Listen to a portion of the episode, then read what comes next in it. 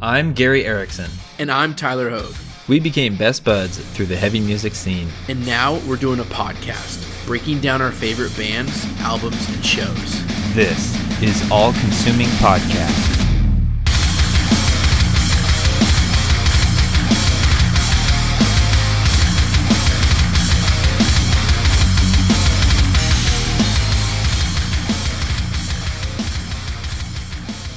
Welcome, everyone.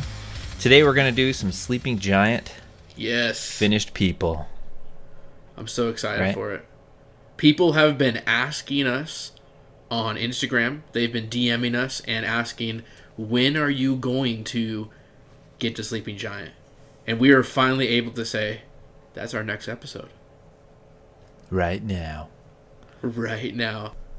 Dude, Sleeping Giant is a band that I think like we both when you think back to like the bands that we wanted to do um, when we started this podcast we listed like these bands we wanted to do and Sleeping Giant was both of ours like it wasn't like you know the first three or whatever but it was on there we knew we wanted to get to it and I'm so stoked we're finally going to get there I don't know if you know this but you Okay. were the first person to show me Sleeping Giant. Oh, really? Yeah. You showed me Sons of Thunder, your favorite song off that Mm. album, which is Well, with Ryan Clark, yeah, of the course. Army of the Chosen One. Yeah. Uh, you you and your Demon Hunter fanboy, like I mean, you had to show that one. It's, it's a good song, you know, but you I showed did. that to me, and like I kind of like listened to them and got into them um, because of that. Uh, Hmm. And I went back and I wasn't super like stoked on. I I like their stuff, but I wasn't super stoked until I heard um, Kingdom Days and Evil Age, and I was like, dude, this is legit. But for you, before I talk about like the first time me getting into it, let's talk about you, Gary. How did you first hear Sleeping Giant? Um, I don't even know. You Like- don't have some romantic, like nostalgic, like memory. I feel like I've just always known. You just know Uh, they're there. What probably happened, here's a big guess, is I looked up all the guest appearances that Ryan Clark did. And because, you know, he does a ton. Um, and I, I probably found it that way and saw that Yeah. he did this song.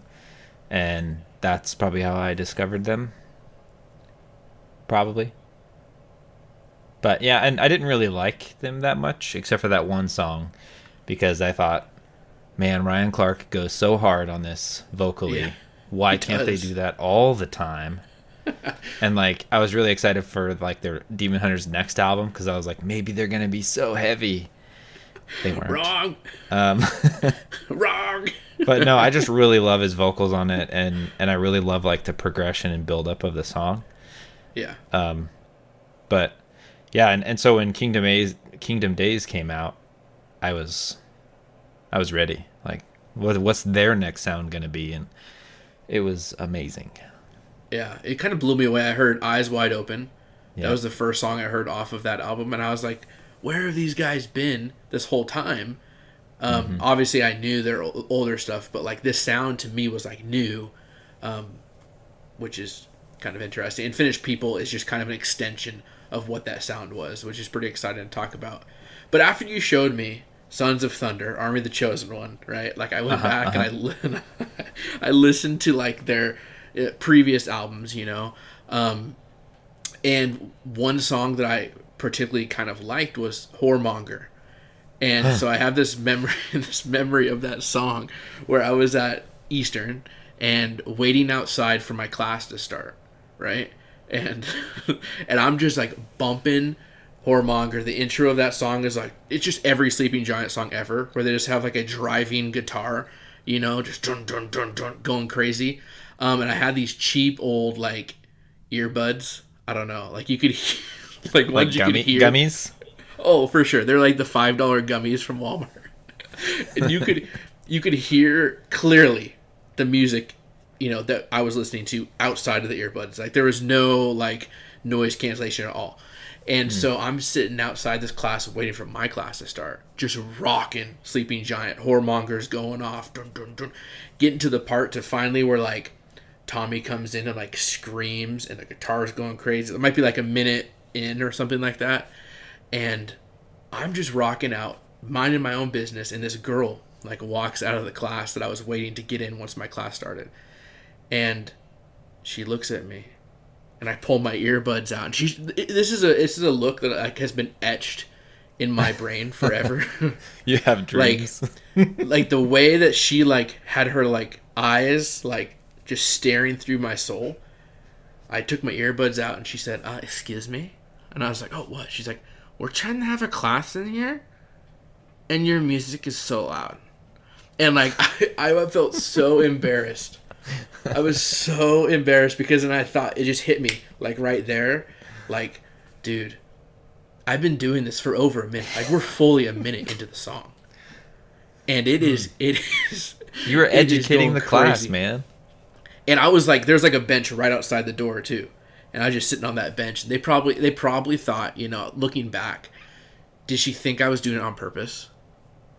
You know, like did she think I was just trying to be like an absolute, you know, jerk or whatever? Your headphones are like facing out instead I of in cup your them. ears. You know how you like cup them to make them listen. Listen to this. song. You get like that toilet paper roll headphone Yeah. megaphone thing. No, they were just in my ears, but they were so cheap that the entire class was like, "Dude, this guy is lame." And so, gosh, my the feeling like in your stomach, like when you're so embarrassed that like you just like cringe just thinking about it. Like I have that even right now, thinking about that situation. Mm. So it wasn't a great start for Sleeping Giant for me. Like I have weird memories with it, but like yeah. after that, when Kingdom Days was released and finished people, and then I am, like, I'm I was so sad when I found out they were going to break up, right? That they were going to mm-hmm. stop stop making music because like every album from Kingdom Days to finish people that I am, like it went, it was like peak awesomeness. Every time they released, it, I was like, man, this whole album's fire, Yeah. man. But yeah, I So how's your hearing now that you've, you know, blew out your ears listening to Sleeping Giant so loud? I don't think it. I don't know if it blew out my ears. I just think those earbuds were so bad. Now I do. I mean, my ear, my ears are kind of shot because we, I, we, I used to be in that like metal band right in college with Ryan, who was a guest Oh, on yeah. here, and and You Joe. don't want to mention your name. No one look up his band. I know stop. And our drummer Joe, like he would always we'd always practice in like this super small room. We never had like earplugs or anything. He just like ka ka shh, ka. So one of my ears, like the one I think that was like really facing his drums, it like when we go to shows and stuff, it like pops and stuff. And it gets all like fuzzy. I kid you not. Dude. So I'm pretty sure like my left ear eventually will just like give out, but hmm. yeah, I kind of have that with my with my right ear, really. but that's just from being in a little kid on the front row of too many concerts with my dad Yeah. without any earplugs or anything. I know I used to like make fun of like people that had earplugs at shows, but now I'm like, gosh, you're smart. Yeah. Gosh, you're smart. Yeah. You're like Beethoven. You can feel the bass. You can't hear anything, but you can feel the music. so speaking of concerts, Yeah, dude. let's talk about our concert with them. oh, that show was. So we've talked about this con- yeah. this show like on Yeah. so many episodes because Yeah. well, we've talked about all the bands on it. Uh, Yeah. so it was For Today headlining for their Immortal album. Sleeping Giant. I think Kingdom Days was out, right? No. It was right. It had to be right think so? before. Maybe they played some songs off of it, but Yeah, they might have, but it wasn't fully out yet. Yeah. Because I remember I wasn't super excited to see them, but since they were there, I was like, sweet, can't wait. Anyway, we also saw Impending Doom. Uh, other two bands was Texas in July and 100th, I think. Yeah. Yes. So- Yeah. We've talked about the concert a lot, and we've, in our conversations, we've talked about Sleeping Giant, but we've always had to edit it out for the episode because it's not about Sleeping Giant. Right. Exactly. But this is about Sleeping Giant. yeah, so let's talk about it, Tyler. What do you think of the show? Okay, so truthfully, like I don't remember. I said this. I think I said this about the whole the whole show in general. Like I don't remember a ton. Like I remember, I remember Tommy being up there and like preaching and talking and I feel like a guy from Hundredth like stepped in and played guitar for him on the set or something. Um, but I, I I remember the pit going crazy. I remember having like an awesome time. I thought they sounded really great. Like I thought Tommy's vocals like cuz I've always heard like Tommy like jacked up his voice. I don't know how true it is. Jacked his voice up and like couldn't scream like he used to and stuff like hmm. that and but I thought he sounded awesome. But I was also like really in it and I think for this part we were in the pit like quite a bit. If I remember Wow. right. originally. well, I was for a little bit. So, Until you got like, punched. okay, I I did get punched. So I was in the very front row, but this stage was like it was like a church stage that'd been extended Yeah. or something. So it was like right at kneecap level. it's like if you're in the front and someone pushes you, you like put your hand on the stage to keep yourself up from falling. But it was really like digging into my knees. And I was like, okay, I don't want to be in the front for this Yeah. and I tried to get back. Um, but what I really liked about the show was they started by playing that song that I like, "The Army of the Chosen One," Yeah, yeah. and so I was like, "Yes, like uh, this is the only one I wanted them to play." Um, and so I was super excited, and that's why I was in like the front. I didn't mean to get in the front; it just kind of happened. So when I was trying to get back, someone like touched my shoulder, and I turned and looked, and there's just a fist in my face Yeah. and you know I w- wear glasses. I don't anymore to concerts. Lesson As learned. he's wearing glasses right now. yeah, uh, but man, like th- I have never been that angry, like Dude, that, that- quickly. That dude So he- he punched me. crowd killer. Yeah, he he punched me like for no reason. I never talked to him, touched him, nothing. My glasses fell off, and I don't really remember everything, but I remember I wanted to hunt him down. And someone pulled me out, and I think Ryan Bordner, who was on one of our episodes, Ryan, Yeah. uh, I think he got my glasses off of the floor and brought them to me. And Yeah. yeah, your your pit boss buddy, I'm pretty sure he's the one that pulled me out because I was just like ready to fight. And this kid, I, I just watched him for the rest of the show. You know, he's like a high schooler, but he's big, and he's just like Yeah, he was big. kicking people's backs if they're in front of him in the pit, and it's and then those people like turn around, and so people are just standing in the front row, facing the pit because they can't trust this guy Right. And so they they can't watch the show, and the whole time I'm just like super angry at this guy. Ruined And my that's what you experience. remember of Sleepy Yeah, Giant. It was it was I right barely remember it?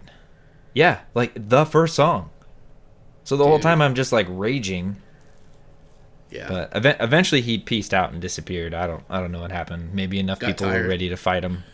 Yeah, mom came to pick him up or something. dude and then it's like one of those things where you like think about like in that moment we weren't like oh we'll never see sleeping giant perform live again you know but Yeah. like we never got to see sleeping giant perform live again Yep. So thanks, random guy, for punching me and ruining my only experience with Sleeping Giant. Thank you. you know what I'll And, only like, remember it forever. i feel like you have bad luck at getting punched or hit at I do. shows I get elbows a lot. I've been doing good since we went to that Haste of the Day concert, you know, and like learned the whole fist out yeah from Portland, the Portland crew. oh Like- yeah My life's improved. Yeah. I don't know, man. That that show was crazy. Like, and it was in this church, and there weren't any rules. It felt like, you know, like there was no. It's just crazy, man. But Mm-hmm. I think we were there for for today more so than Yeah, anything, for sure. And so it made like the other pieces like just not as important in at that time. But like looking back, I was like, man, I wish I would have invested more into that Sleeping Giant show, or, Yeah. um, or invested more into that Impending Doom show because we we haven't been to live shows in forever. I feel like we took those for granted for sure. Yeah, so if you're younger than us and you go to these shows and you're like, uh, here's this band, they're all right. Like, you never know what their next album's going to be to you. right, Like, it could be Yeah. your next favorite album, and you're going to be like, man, I wished I saw them. One of our buddies who wants to do an episode with us, everybody does. Get in line, people. yes, Uh, Get in he line, baby. he didn't go to the Close Your Eyes episode, because he listened to the album and he's like, Concert, show, what did I say? episode. Oh. He didn't go to the Close Your Eyes concert with Tyler and I because he listened to the album and he's like, ah, it's not really my thing. But like a year later, he's like, I don't know what I was thinking. This album's amazing. Next time they come to town, let's go see them. Like, I'd love to see them live. And we're like, yeah. I heard they broke up. Good luck with that. you know? like, after two albums. Yeah. Well, technically they didn't break up after two albums, but should have. No, after two albums, they stopped. they stopped. yeah, yeah, you know. But you, with Sleeping Giant, like they're doing new stuff. Like Tommy's doing new stuff with Holy Name, which is pretty cool stuff. Um, but man, I just feel like it's an interesting way to go out. To go out like when I feel like your music is like it's it's rocking. It's a great album. I Am was an awesome album to go out to. It left me wanting more, left everyone else wanting more. It's better to go out probably that way than to go out like a Close Your Eyes, where they have a album that's not well received. Yeah, a drastic lineup change or yeah, I mean I don't know. It's it's like those people say, you know, it's it's better to to end while it's good, while the times are good Yeah. than I disagree. I'd rather bands just be like POD and just keep p- pumping out stuff. Just keep throwing them out.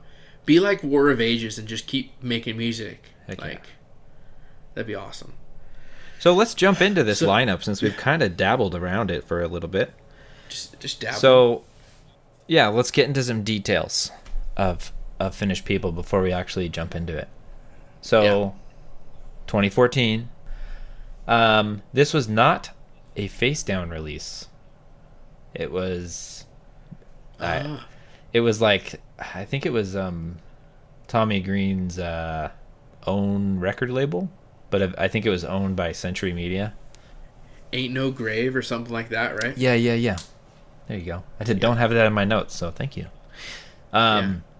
So yeah, from what I can gather on the internets and Wikipedia, which is the holy grail of information, uh, you know, vocals Tom Green, guitar Jeff Brulette, and drums Matt Weir. I was very surprised there was only three because every like every YouTube video you can find of their shows, there's like six or seven people on that stage. Right. Yeah. Like sometimes there's just people with more snare drums, you know. Um, but what is awesome about this album is it's just this massive collection of hardcore guys making music, and I'm sure that like these three guys played other roles in the recording and stuff. sure. Um, and there's other people involved, uh, but there's so many guest vocals yeah. and it's really awesome. cool. It's really cool that they do this kind of collab work. I don't want to say like the guest vocals are the best part about Sleeping Giant because they're not, right? But like it's really cool when you have like these guest vocalists that step in, and we're gonna talk about a bunch of them when we talk about the songs. When they step in and they just fit like Sleeping Giant so well, mm-hmm. right? And Tommy's voice and that guest vocalist voice, like it's really kind of goes to that like hardcore like theme, you know, where you have all those people up there just going crazy. Like that's the difference. You don't necessarily get that a lot in in like traditional metalcore. Yeah. So I'll just go off a list of all the guest vocalists. We will talk about most of them because we talk about most of the songs they're in. Uh, Yeah. But here we go. We got Drew DiGiorio. We've talked about him before. Bruce LePage, Levi the Poet, mm-hmm. Joel oh, Muniz, Joe Mustin, Nate Robolito, and Brooke Reeves. Not Brooks Reeves. we got over for our impending Doom episode. We literally called Brooke Reeves Brooks the entire episode. Yeah, I have a friend We named Brooks, it. and so I, I think that's what happened. I started saying that, and you like repeated after me, and Dude, Yeah. and while we were e- editing, like we were listening to it, and we just cringed every time we heard ourselves say Brooks. It was so like oh yeah, But we have a disclaimer on that episode, and Brooke himself said, "Don't worry about it. you heard it, everyone. Don't worry about it. Don't worry about it." Oh, goodness. So one last thing, this album was mixed by Will Putney. Oh yeah. So we talked about him on Norma Jean, but this was you know five years before that. Uh, there was a lot of other people involved, a lot of engineers and stuff like that that are listed on Wikipedia, and like it's really hard to like say who did what part without actually being there. But Right. so there's that. There's all the information I got. Love it, dude. So, how about we just jump right into finish people? Let's finish some people.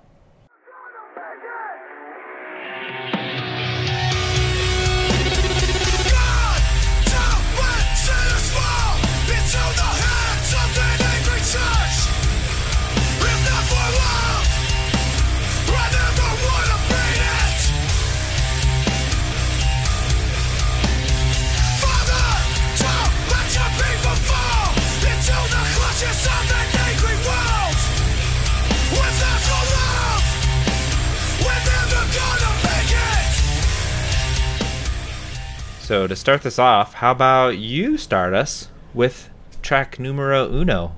Numero uno. Um, you mean clutches? Yeah, Uh, that's what I said. What a way. Let's just let's just get this out of the way. What a way to start an album. Like there is a YouTube video out there that is the live version of Clutches. And mm-hmm. it starts off, you know, with this chant, right? This chant God, don't let sinners fall into the hands of an angry church. Without your love, I never would have made it. Father, don't let your people fall into the clutches of an angry world. Without your love, we're never to make it. And Tommy's like chanting this, but the whole crowd, man, like, this is what I get and gives me goosebumps just thinking about it and watching that video. The whole crowd is screaming this back, right? And it's like this prayer between, you know, Tommy's like, this isn't just my prayer, this is your prayer too. And they're just belting it out. And the whole crowd, you know, or at least what you can see in the video, is just going nuts, just screaming this at the top of their lungs. I remember know? you, when you showed me that, like a couple days ago. Yeah. Uh, just watching it, like, and seeing the crowd react and get hyped up with the breakdown and stuff. and I'm just like, like you just get this feeling like you want to be there too. You want to be there you want like to go to live shows again um man like You want Sleeping And- Giant to come back. and part of it too is like you know i get like i want that. Like you know after we saw sleeping giant live is when we really started getting into them right? Like kingdom days came out then finished people. We're like we weren't huge fans yet but like Yeah.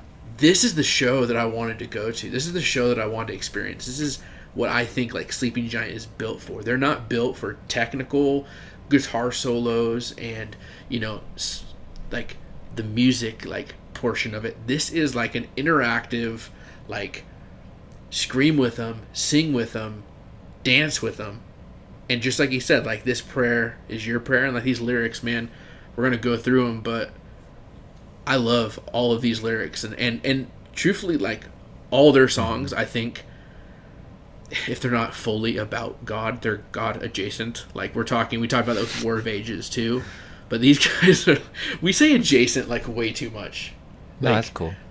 they, It's they a valid you- word in the English language. I was not told you- in school. Don't. I use it. remember in I remember in math class, like geometry, they're like all the kids are just like fired up. They're like, when are we ever gonna use this in, in in real life, Mrs. And like I could have in that moment been like, well, when I start a podcast, I'm gonna say adjacent a ton.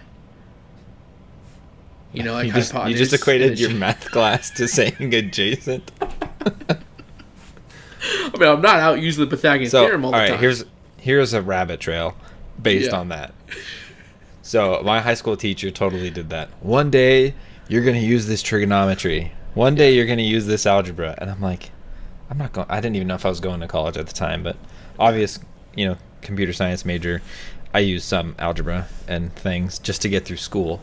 But yeah, when I rebuilt my deck and I had to figure out like the degree of the railing and the height that it needs to be for each step to like stay at the same height for each Yeah. step. You for actually had to use it. Like I was like, I know there's an algorithm for this. I know I learned it. You know, That's going through funny. some So you YouTube actually videos and they're yeah, yeah. You watch some YouTube videos and they're like, we're gonna go back to high school, and I'm like, ah, dang it, they're right. I was gonna use this one day.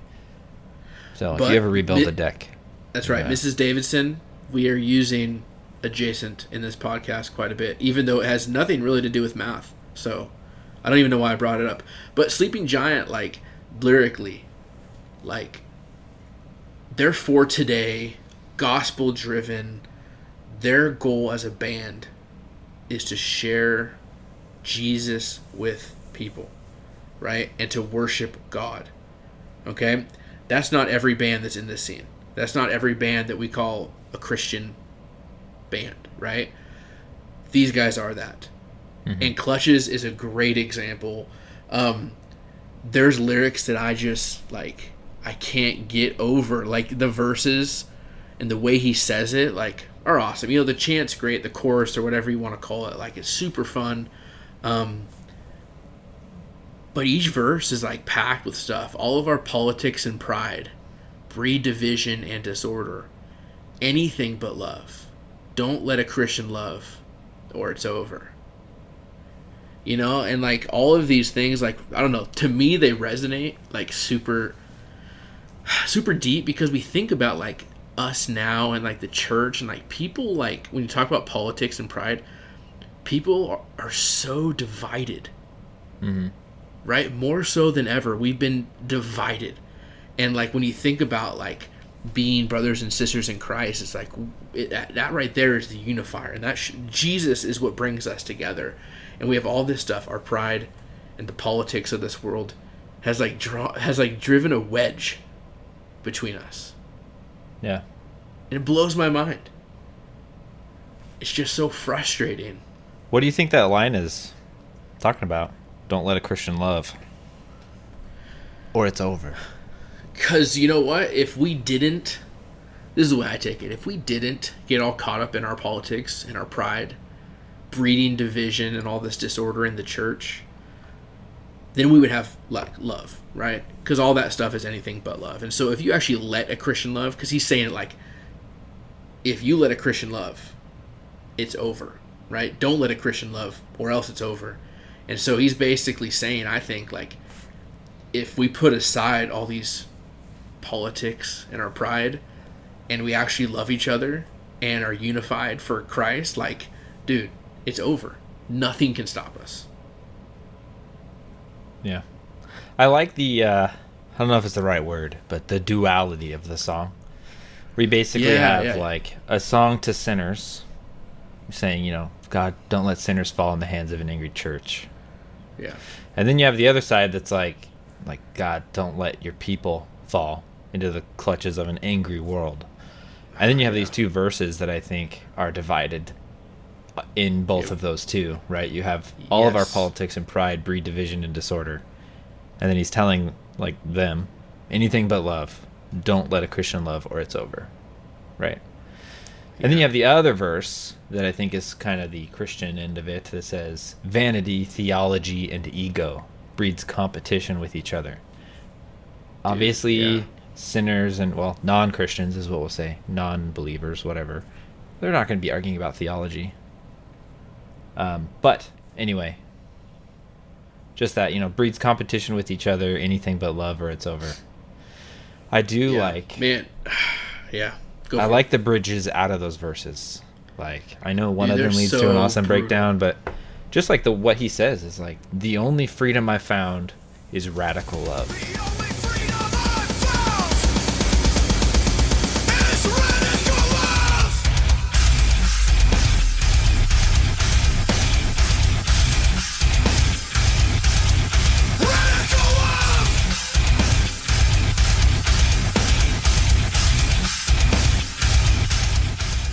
And the way he says it, like, get on the music part, the only freedom I found. He's like, and he's like screaming this, but not like metal screaming, if that makes sense. It's just like he's just like proclaiming it. Group shouting. Yeah, hardcore. Yeah, yeah. Is radical love, right? And the way the guitar comes in is like the only freedom I found is dun, dun, radical love, and I love that part Yeah. so much. Oh, just the way like the guitar comes in and the music after and him screaming radical love like dude it is emotion packed and it's so fun. And then you get to the the beginning that chant again and they go over that god don't let sinners fall into the hands of an angry church. We get to that second verse that you talked about the vanity theology and ego breeds competition with each other. Anything but love or is over and dude i love theology. I love it. I i read books on theology. Um, i'm really into learning uh, you know about christ and all of um, all that like systematic theologies. I have a few of them that i've gone through. But like theology can like also breed disorder too right? It can also cause divisions. Like you know in i think theology is awesome but here's a great example. Like tommy green and mattie montgomery and other people that are in the scene that are really outspoken for christ. Like we there's a bunch of different denominations in christianity right? In protestant mm-hmm. christianity. Yep. and like there are people that hear what Tommy Green preaches and automatically write off Sleeping Giant because they don't agree with some of his theological beliefs. Yeah. You know, and Mattie Montgomery is the same thing. They call them heretics. That's why I'm writing Right? off this podcast because of your theology. This is our last episode. It's over. Dude, but like I think I don't know. There was like this point to where I was like super into like really just like hashing out theology of what I believe and, and what I think the Bible like says and stuff like that. Um, but then I see people that are like focused on like the littlest things that I would call like open hand issues that aren't like fully like these are things that you have to believe to be a Christian. They're just like people have different opinions on them, you know, mm-hmm. and like people are so angry Yeah. or rude to these people like Tommy Green or Matt Montgomery. They're literally giving their lives, man. Like they've spent so much time in little dive clubs and on tour away from their families, like literally every night. Like these are the bands that are doing this every night between every single song, preaching the gospel. Furthering the kingdom. For sure, man. And like I want to say, and I, I don't say this, but I want to say like to these people, you know, I'm getting fired up right now. I'm getting all sweaty right now just talking about this. But I want to say these people that like, like, like throw these bands that like differ theologically than them. They they just want to throw these bands out. I want to say to them like, dude, they're probably they probably have done more for the kingdom than you ever will. You know, and obviously that's not necessarily true, right? I don't want like people to think that I'm saying that they have. But like that's what I want to in my heart I want to say that because mm-hmm. those dudes are freaking on fire, Yeah. right? And I, we've seen For Today a few times. We've seen Sleeping Giant once, and like it wasn't for either of those bands. It was it wasn't a, all right, our set's over. We believe in Jesus. Thanks, guys. It was like Yeah. between each song, Yeah. all the time, giving mini sermons. It felt like. Yeah. Well, dude, that's like their mission, right? It's like literally a mission, missionary work doing that kind of stuff. Yeah. Yeah. Awesome. And then there's other bands, you know, and, and you don't have to be like that, right? Like, you don't have to be a Christian quote unquote band and like constantly say, oh yeah, and and and preach the gospel. You don't have to do that. Like that's not required, but that's what they do. Right? There's all these other bands we love, right? We love Demon Hunter. We love As Lay Dying. We love these bands. Um, but you know they don't go off every song and, and share the gospel you know they might share it in their songs which is totally fine too right but like mm-hmm. sleeping giant and for today man that is their mission Yeah, and it definitely doesn't feel forced either. Like No. they want to do this, and that's Yes. awesome. And I think when bands Underoath do this forcefully, right you know, it's just like come like sure they say it, and you might be like, oh sweet, so they are Christians, awesome. yeah Uh, but then it just becomes really unauthentic, and then it sets high expectations, and people are like, "Well, they said they were a Christian, but I heard Spencer does cocaine." You know, and like you hear all these rumors of things. And it's like, oh, they can't be Christians anymore. And now they're all against you know the Christian music scene because there's all this stigma and expectations against them and you know like like Christians like we're really good at like judging and pushing people out dude. you know like there was a post today song- on on, Yeah. on on one of the Facebook groups that we're in where they're like uh what band was it Haste the Day. Yeah, he's like for any Haste the Day fans. How do you? Why do you like? How can Haste the Day claim to be a Christian when they have a song about a relationship? And I'm just like, you know, like all right, pulling my sleeves up. Let's get into this. But Here first, I'm gonna look through the comments, and most of the comments I think you know were great, super accurate. But but still, like that kind of an unfiltered question. And I'm sure the guy like took it back and was like, it was just a thought, you know. Maybe he just wanted an explanation, and he wasn't legit like saying you can't call them Christians. You know, he did not say that. So Right. that, that, but a lot of people kind of took it like he said it, said that. But you know, those kinds of questions are just like, it's just thoughts like that where you just go, oh, I thought they were a Christian band, but they're talking about a relationship on this one song. Right. It's like, man, Christians are people too, and you know, when Right. you write a song with like your Christian worldview, you know, your your Christian lens, I would rather hear a song about a relationship from a brother in Christ Sure. than someone who does not believe. And it's like, I don't know what I'm going to hear out of this Yeah. song, you know? And I think we've grown, and we've talked about this before. Like, obviously, from when we were basically kids, right, just getting into this genre, like we've changed, we matured, and we've realized that that, right. And I, you know, you think about people that ask that, like, we've got to the point now where we look back and like we focus so much on like, oh my gosh, are they Christian? Did they say this? What do they? What does this mean? You know, um, oh, they didn't do their Jesus talk after their after their set. Were they really Christian? You know, and we've grown to realize that doesn't matter, right? Like you just because you don't say it doesn't mean you're not Christian, right? Because your your music can be the gospel proclaimed. Your life can be Yeah. the gospel proclaimed, right? But those bands are completely different than I would say a sleeping giant and For a sure. for today because they are proclaiming Yeah. the gospel constantly. I mean, I'm sure Sleeping Giant and For Today have been told no on tours because they would pro like, you know, are you guys going to talk about Jesus? Yes. Yeah, you can't talk about Jesus if you're going to come to this show. And they're like, well, we're gonna. And they're like, you know, totally taking off shows. Yeah. Where I think a lot of bands would be like, sure, no problem.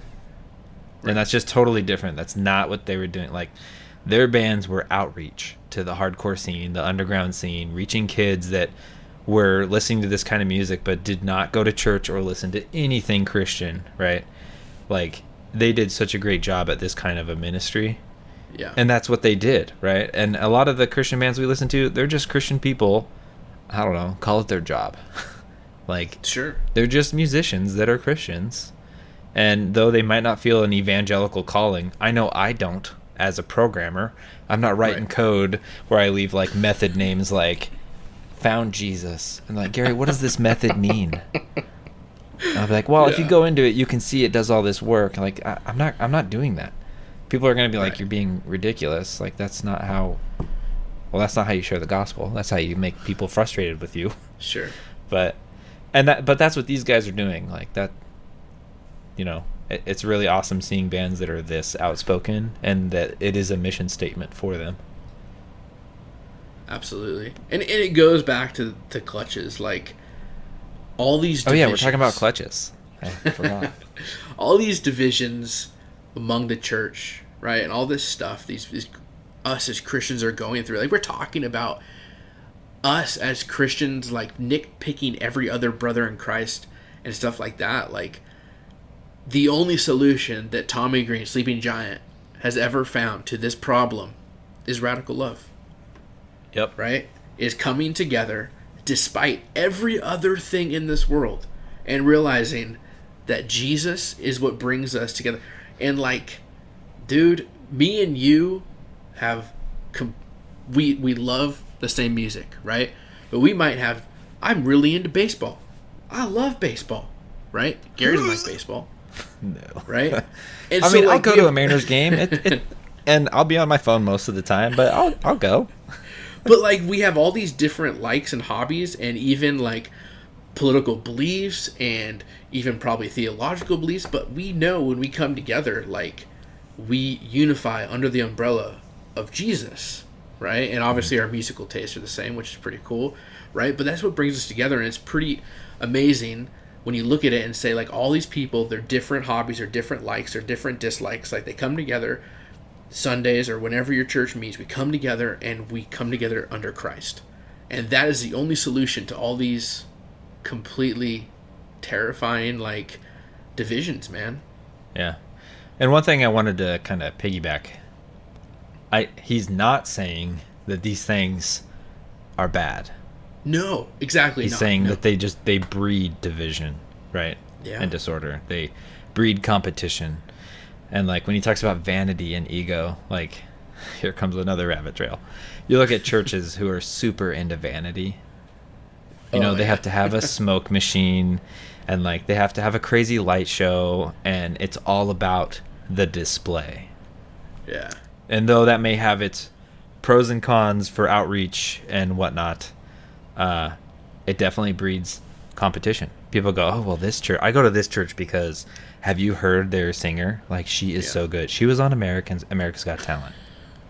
Are you It's like, talking well- about the church we went well, to? my church, yeah, yeah. it's like, well, my mega church has a, you know, an orchestra that sits in the front row. And it's like, yeah, it's just it's wait until you taste the coffee from the handcrafted espresso bar. Yeah, yeah. You know? I mean, Like- there's just so much that is it's But is any of that stuff necessarily bad? No. But like no. It can breed just like I think Sleeping Giant's saying here, it can breed competition. It can breed envy. It can cause division, you know, and like for me, man, like my thought on like worship, like you got the dudes up there, the lights on, and it is pulled back. But there's other people that have worship and it's like a concert. And you know what? Mm-hmm. None of that's necessarily bad, right? But it can, like you said, I'm choosing this church because of the worship. I'm going here because they have the best guitar player in the city, yeah. you know? And I don't know, man. It's just there's people And then you got that, people then you got people like Tyler that think worship doesn't matter. And how dare they spend all those people's tithe Stop. money You just said on, I don't on this crazy has- light show? I'm just saying worship- that that's part of the Right. divisiveness of it. Is some people think Yeah.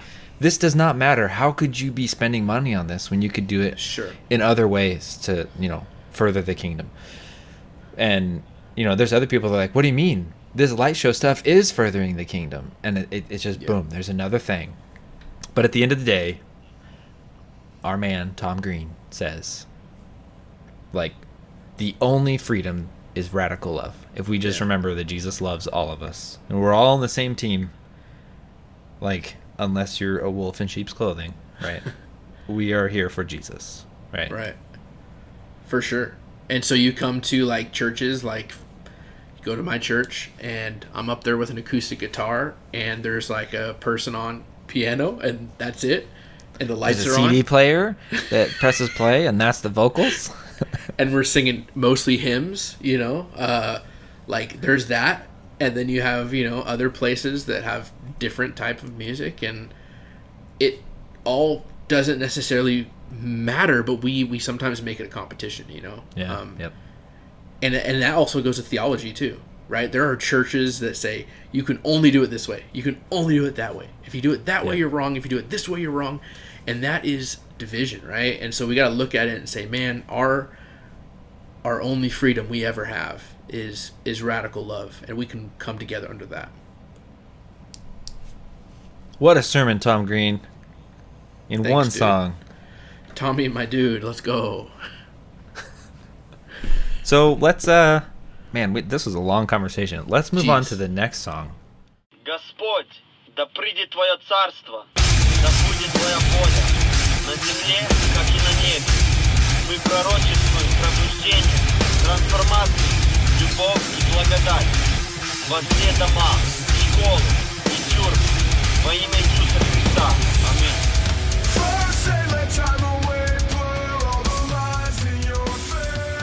So track three is Finished People, and that's what we're gonna do next. So good, yeah. So this is an interesting one because it's featuring two guest vocalists. You get Nate Rebolledo and Joe Musten. Nate is from Xibalba, Yes. the band, not the place. Xibalba is like a Mayan, like a Mayan mythology of hell. Yeah. It's like Hades. yeah. So I'm not saying he's from there, but anyway, the band is called Xibalba. Uh, I checked them out. They're very hardcore. It's pretty cool. It's like half Spanish, half English. Um, but yeah, uh, not Christian. So it's pretty cool that they're on here. Yeah, that's awesome. And he does a good job. Like he, I should say, he Sleeping Giant does a good job. Like getting those vocalists that you'd be like, there's no way. Like you have the vocalist from Amir, right? Like on the previous album, Yeah. on Eyes Wide Open, and like if you've listened to them, like, I mean, they're awesome. I think they're great. I feel like you do, yeah, you do two takes. You go, yeah. what is Sleeping Giant not Christian anymore? Or you go, that, I know. you're like, is that guy a Christian now? And it's like, oh, you know, guys, they're hardcore musicians. Like Right. They're they're just they're working together. they're it's friends. super awesome. Yeah. And you know, and this goes back to our previous talk, but I I vividly remember people saying, "Oh, I guess they're not Christian if they have this guy on there," and I'm like, dude, if Mm-hmm. that's not the most Christian thing in the world to go get people on there and the things that they're saying and screaming, it's like, get out of here, get out of here Yeah. with that. Get out of here. So Anyways, anyway, Finished People, yeah, the other guest vocalist, the Russian, which I had voice? no idea who he was. Oh. I knew the name because I read. Wait, I'm jumping did- ahead. What'd you I say? Said, I said the Russian voice, but I'm skipping ahead, aren't I? How is that a guest vocalist? It's like a pre-recorded thing. I mean, isn't everything recorded? Okay, fine. Isn't a vocalist just somebody that gives vocals? Gasport. Ig- ignoring Tyler, ig- ignoring Tyler, we're gonna move on. so his name is Joe Musten, Oh, yeah. and most people will know him from the band Beloved, and he was their drummer. No, he's not drumming on this album song. Although actually, I don't know that for sure, but he We're does guest roasted. vocals. Yeah. and what's really cool about him is he is th- like for Beloved. And I think Advent he was just the front man, but in Beloved he's both the drummer and the screamer. right. And normally, like, you know, you see a drummer, so like inhale, exhale, Underoath, right? Where the drummer is the person with the clean vocals and it's like, "Whoa, what?" But yeah, he's the like go watch a music video or something and he's Are you, Gary? screaming. You're gonna What? talk about drummers that sing, and not mention the king of all drummers that sing, Phil Collins. Are you kidding me? Seriously, that dude has. No, I'm not one- going to mention. I'm not That dude going to has mention him. one gear, and it's 100. Like the dude is always just going. He made like when when he did the Tarzan soundtrack. I don't know if you know this. You know he did the Tarzan soundtrack. I think I heard you talk about it like this past weekend. but let's hear it again. the people that were making Tarzan, right? Like they said, "Hey, we got you for this, dude. It's it's just a movie about monkeys. You don't gotta go crazy." And Phil Collins brought down the freaking house, dude. Like, if you've ever heard that soundtrack all the way through, it's unreal. It might be a top ten Uh. album. It might be a top ten album for me.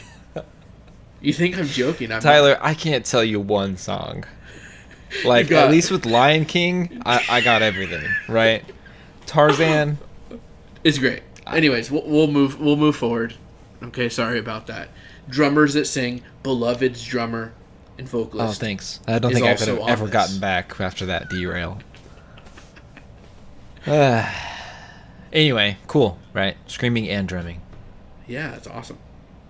So I actually think he's the one that kind of starts out the song, and Nate is the guy who comes in towards the end. That's like the super awesome bridge The thing. ending's so great. We can't talk about it right now though. No. So let's talk about the beginning. So in the beginning, God, I mean, uh, in the beginning of this song, uh, there's like a Russian language being spoken, and me being fluent in Russian, I've you know completely understood it all and I could translate it all. Um, false. Calling that one right think- now. You don't think I could speak Russian? I know the first word, gasport. I yeah. That's like that's all I got. No, you don't so even know what it I- means. You'd ask somebody probably. That's true. So I have a friend, Igor, uh, who is from the Ukraine. He, I sent him a text of like the first line that is spoken in Russian, um, because well, it's like if you look at like lyric websites, they have it like typed out. So I copy pasted, texted him, and he's like, "What's this from?" And I sent him the song. And uh, what they didn't have on these websites is the outro, which is also in Yeah. Russian. And so I just said, "Hey, what is he saying at the end?" And so I got that information too. Sweet dude. So what does he say at the beginning? Well, don't you want to know, huh? I know. Well, I've let me Google tell you. Translate. He, Okay, you did me. Google Translate, and my friend was not lying. That is what it was. So it's uh, I, it's some kind of I think it's a prayer, and it's also like a Bible verse. But he says, "Lord, let your kingdom come. May your will be done on earth as well as in heaven. Prophesy in awakening, transformation, love, and grace to all houses, schools, and prisons, in the name of Jesus Christ. Amen." Yeah. That's what he says in Russian. So a little Lord's Prayer at the beginning, and then specified homes, schools, prisons, which kind of goes along with the song, huh? Huh, yeah. Hmm. Prison.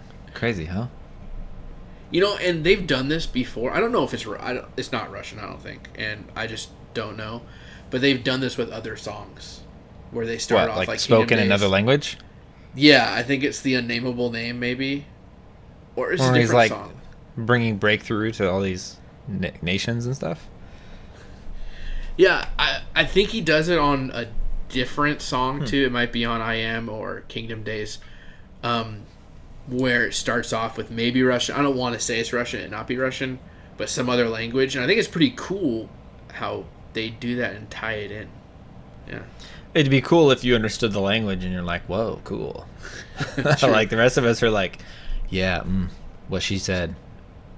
That's it." You know, like I do think though for like Finished People, I think the Russian prayer at the beginning, right, like talks about prisons and it's in Russian, and I think this is my first thought, just me being thinking of history, like the Soviet imprisonment of Christians and religious people. Like that was my first thought was like, oh, it's it's you know praying for these people that were imprisoned wrongfully by Soviets for just believing in Christ, for believing um, in their religions and stuff, and so it might not even be close to that, but that was the first thing that just popped in my head. Hmm. Yeah. maybe, yeah. I don't. I, I'm kind of curious if he has more of a mission or an outreach to like just Russia in general. I know there's Yeah. a great need for it, and Yeah. but uh, yeah. So let's uh, continue on with Finished People. Let's dive in, dude. So we know it's about prison It is because he talks about you know 2540 and 6 by 8 yeah. What's so funny tyler We'll, we'll get there. You you talk about your what, what you want to say. so i'll tell you guys why tyler's laughing stop. earlier we were talking about what 2540 means and i'm sure everyone else is wondering like what 2540 and y- you know we assumed that it was 25 to 40 years in a 6 No, by no. 8 cell block I assumed you asked me, and you knew full well what it meant. Dude, okay, no, I didn't. Okay. I pretended to to make you look bad and have a funny joke. Oh, I didn't know until I said the Bible verse later. oh, the way you made it seem when you I know what let I me did. know- when you let me know, I was like, yeah, it must be twenty five to forty years in prison, and Gary's like, no, it's actually a Bible verse, you idiot. Right? That's what it made. That's what I was, and I was like, oh, well, you tricked me, you dirty uh, scoundrel. Dude, I brought it up like five minutes later. Like true. that's when I realized it. I didn't know you took it that way. so I'll, then I'll try to cushion the blow. you are right now, which is nice. You're being very nice. But okay, so let's let's go through these lyrics a little bit. Like like let's let's unpack them. Yeah, so he sings about uh so the song's called "Finished People," Yeah. and he they talk about how the world calls the people in prison the finished ones, right? Because they're in jail. Even when they get out, like life has moved on without them. Like, good luck getting a job. Good luck starting your life and continuing where you left off. Right? It, it's just not going to happen. And so the world sees these people that have gone to jail like, no, you're done. Like you have now been labeled and the world is going to see you like this. Every job you go to is going to ask, "Have you served Yeah. any time?" Yes. And immediately it's like, "Oh, okay, what'd you do?" It's like, you know, whether you have to say or not, it's like it's still like a deterrent to hiring you. Right. And even though you're in jail, like maybe you're in there for 25, 40 years, right? Like, where's your family? Did you have one before? Good luck starting a new one. Like, you know, it's just so hard. So it, it- it's just a song about like, man, when you get put in jail, life is tough, and you're praying to God, like, don't forget me. You know, mm-hmm. don't let the letters stop coming. And he says like, God sees saints in the cell blocks. Like the world may see these people as done, but right. God does not see them as done, Yeah. right? And they're still reachable, and that there's still an outreach that needs to be done in the prison system.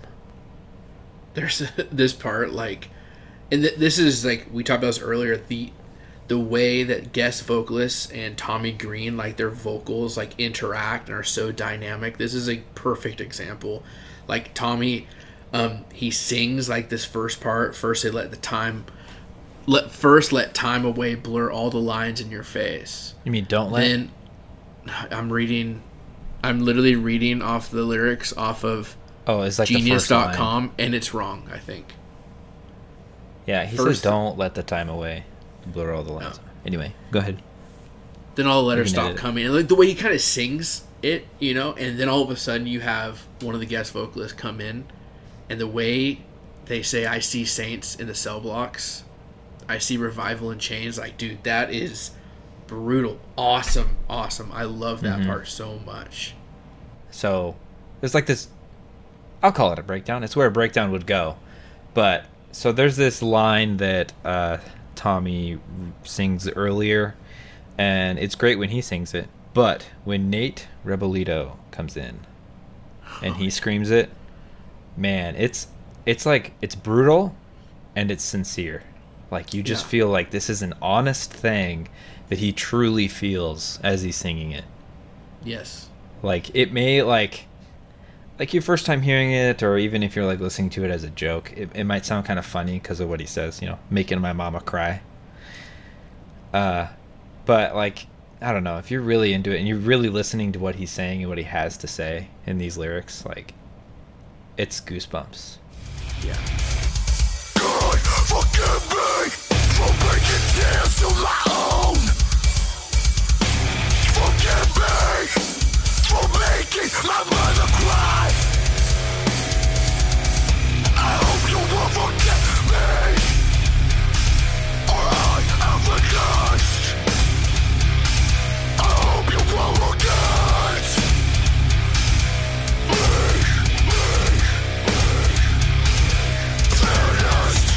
the way and the way and i think that's the part like dude we've got to put this part on the episode because it's so different and the way he says it and screams it is like man just like you said it's so powerful. And you think about like somebody being in this situation somebody being in prison and we talked about you know 25 40 and a 6 by 8 um, the idea, but these bars keep blocking the sun for me. I think I'm finished. Like the idea of you're in prison and you have nothing, right? Your life is fading away in a small cell. Being in this like prison, right, and being finished, and, and everyone in the world like thinking you're a finished one. Like the thing is, though, God sees saints even though you've done terrible things in the cell blocks like god can still save those people those people aren't like fully lost right they they're there's revival in these chains like what he says and it's pretty it's pretty crazy to think about because we don't think about those people as people we want to evangelize to or do you know and i think about like too. And I think this is where like my like application I think about this. Like when I think of finished people, I also think of like God's salvation accomplished for us, right? Like it is finished and like no matter what, like those that that that call on Jesus, right? It's finished for them. God did the work and we are technically finished people in that sense. You know, Is it that too. verse from Philippians that God is faithful to take you to absolutely, you know, or whatever? Yeah, and and that's that's what I, I I see too, and so yeah, we're finished people in that sense, you know. And I do feel like this is a different Sleeping Giant song, right? It's like we talked about God adjacent because it definitely still revolves around God, right? But it's from a perspective of being imprisoned for people that are Yeah. in prison, you know, in this prison ministry. Um, yeah. So the ending, the last part, the Russian voice Yeah. you you did some research igor your buddy helped you Yeah. figure out what it was Thanks, Igor. If you're listening to this, you know, if you're not listening to this, you should tell me, and I'll go in and re-edit it and be like, I I translated all this. yes Make me be. Anyway, so the Russian outro, which is like uh, it kind of starts at the end of that breakdown and then goes like the music slowly cuts out and then he finishes his sentence in Russian, but it's from Matthew twenty five forty, and I think this is a a response to the guy being like, "Don't forget me." yeah or I'm finished. And Matthew 25:40 or what he says in Russian is And the king will answer them, "Truly I say to you, as you did it to one of the least of these my brothers, you did it to me." yeah Crazy. That's, that's what awesome. 2540 is. Like, I, I assume. And you think about like the least of these right? I always imagine when when you think about those people those are the people that are like the homeless people people that have little right? You're like okay those are the, those are people in society that god's talking about. But it could be the people whose lives are being spent behind bars because of mistakes they've made in the past right? Um interesting thought. Brutal song fun song. It's interesting this is the title track for the album. Um Yeah. Because and, and that's kind of the way I look at it too like as an as an all encompassing like finished people like we are finished people. We're stuck in this cell block of earth what is earth right now? You know what I mean? All right. You're getting real artsy here. no I'm just saying like I just feel like it could also be like a metaphor for like this world is not my home. Like we're here for right now in our life. We're living our life but but God won't forget us and he sees his saints here on earth yeah. Um, maybe not. Maybe I'm just totally crazy. Maybe I'll get roasted hardcore in the comments. Can you like sure? Can you take the song that way? Yeah. Right. If you wanted to apply it to you, which you and I hopefully will never go to prison, Sure. right? So we won't experience most of what this song is talking about. Unless you change its lens to be your six by eight is Washington State. No, six by eights of the world, man. Well, 25, 40 years in Washington State, you know. 25, 40. I still can't believe you did that to me, bro. Just let me stew in it for a little bit. All right, so let's wrap this one up and move on to Death Knell.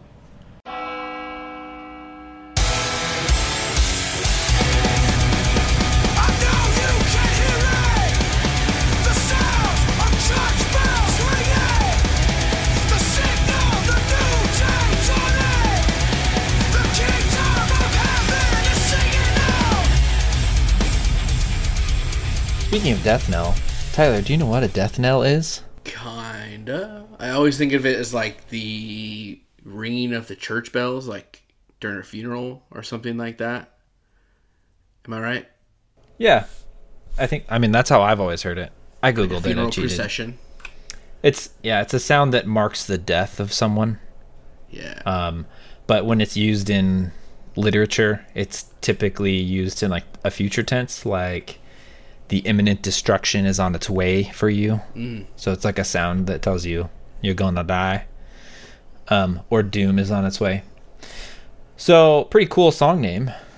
Um, so this song is featuring Bruce LePage, Yes. Yeah. and what's cool is Bruce LePage is also on the next album as a guest, and it's another one of those singers that's like, how does Tommy know this guy? Like, how do these hardcore guys all get along and do things together?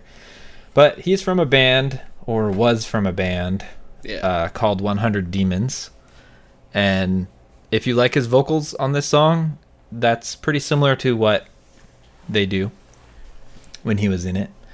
Um, but yeah, I'm not sure if he's a Christian or not, but either way, I I don't his band definitely isn't, but it's he does a super great job on this on I this love his vocals on this. What song does he do on the next album?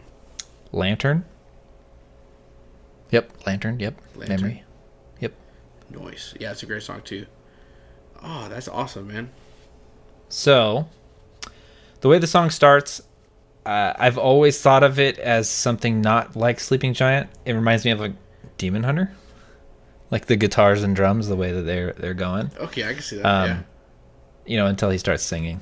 But there's one thing that you know before this episode, there's always those lyrics in a song where you think you know what they're saying, Yeah, but then when you read the you're going. lyrics, you're like, wait, what?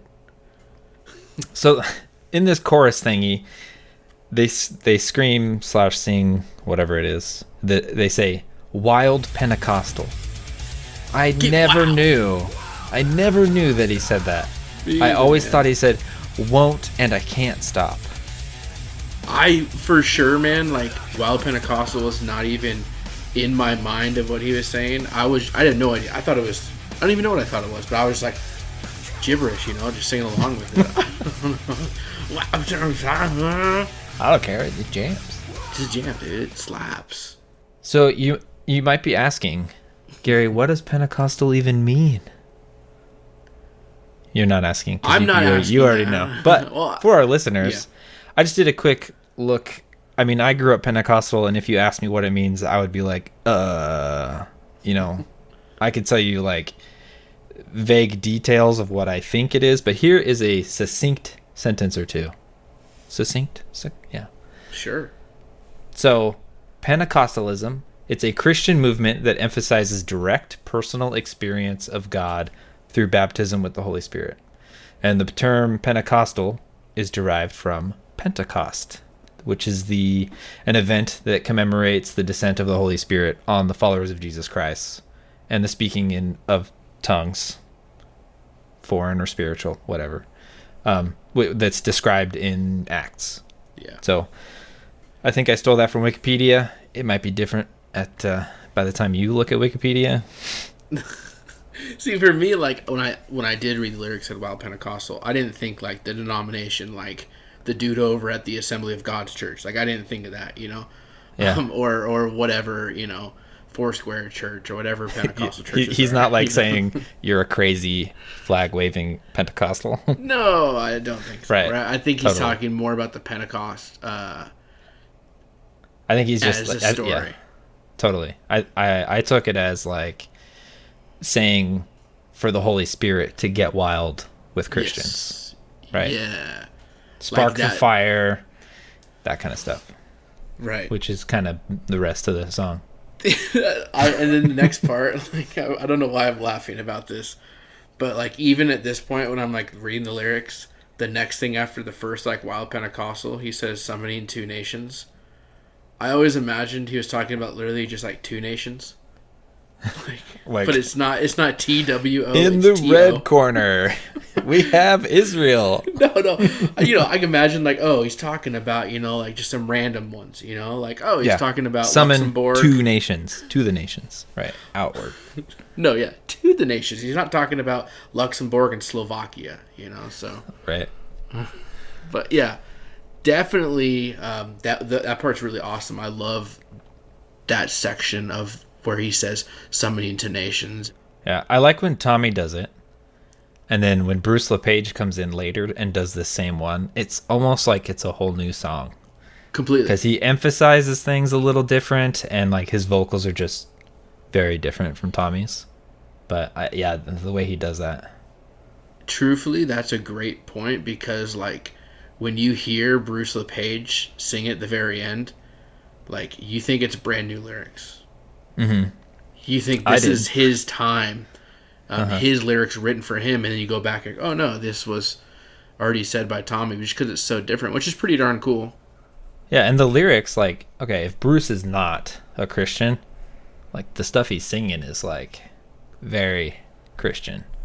So I mean, I'm just assuming here. I don't know the guy. I don't know Tommy, but that'd be. I think there there's some super awesome outreach and ministry going on in Bruce's life just for being on this. Like I re- knowing like who Tommy is and what his mission is. Like I really feel like there is some kind of outreach here.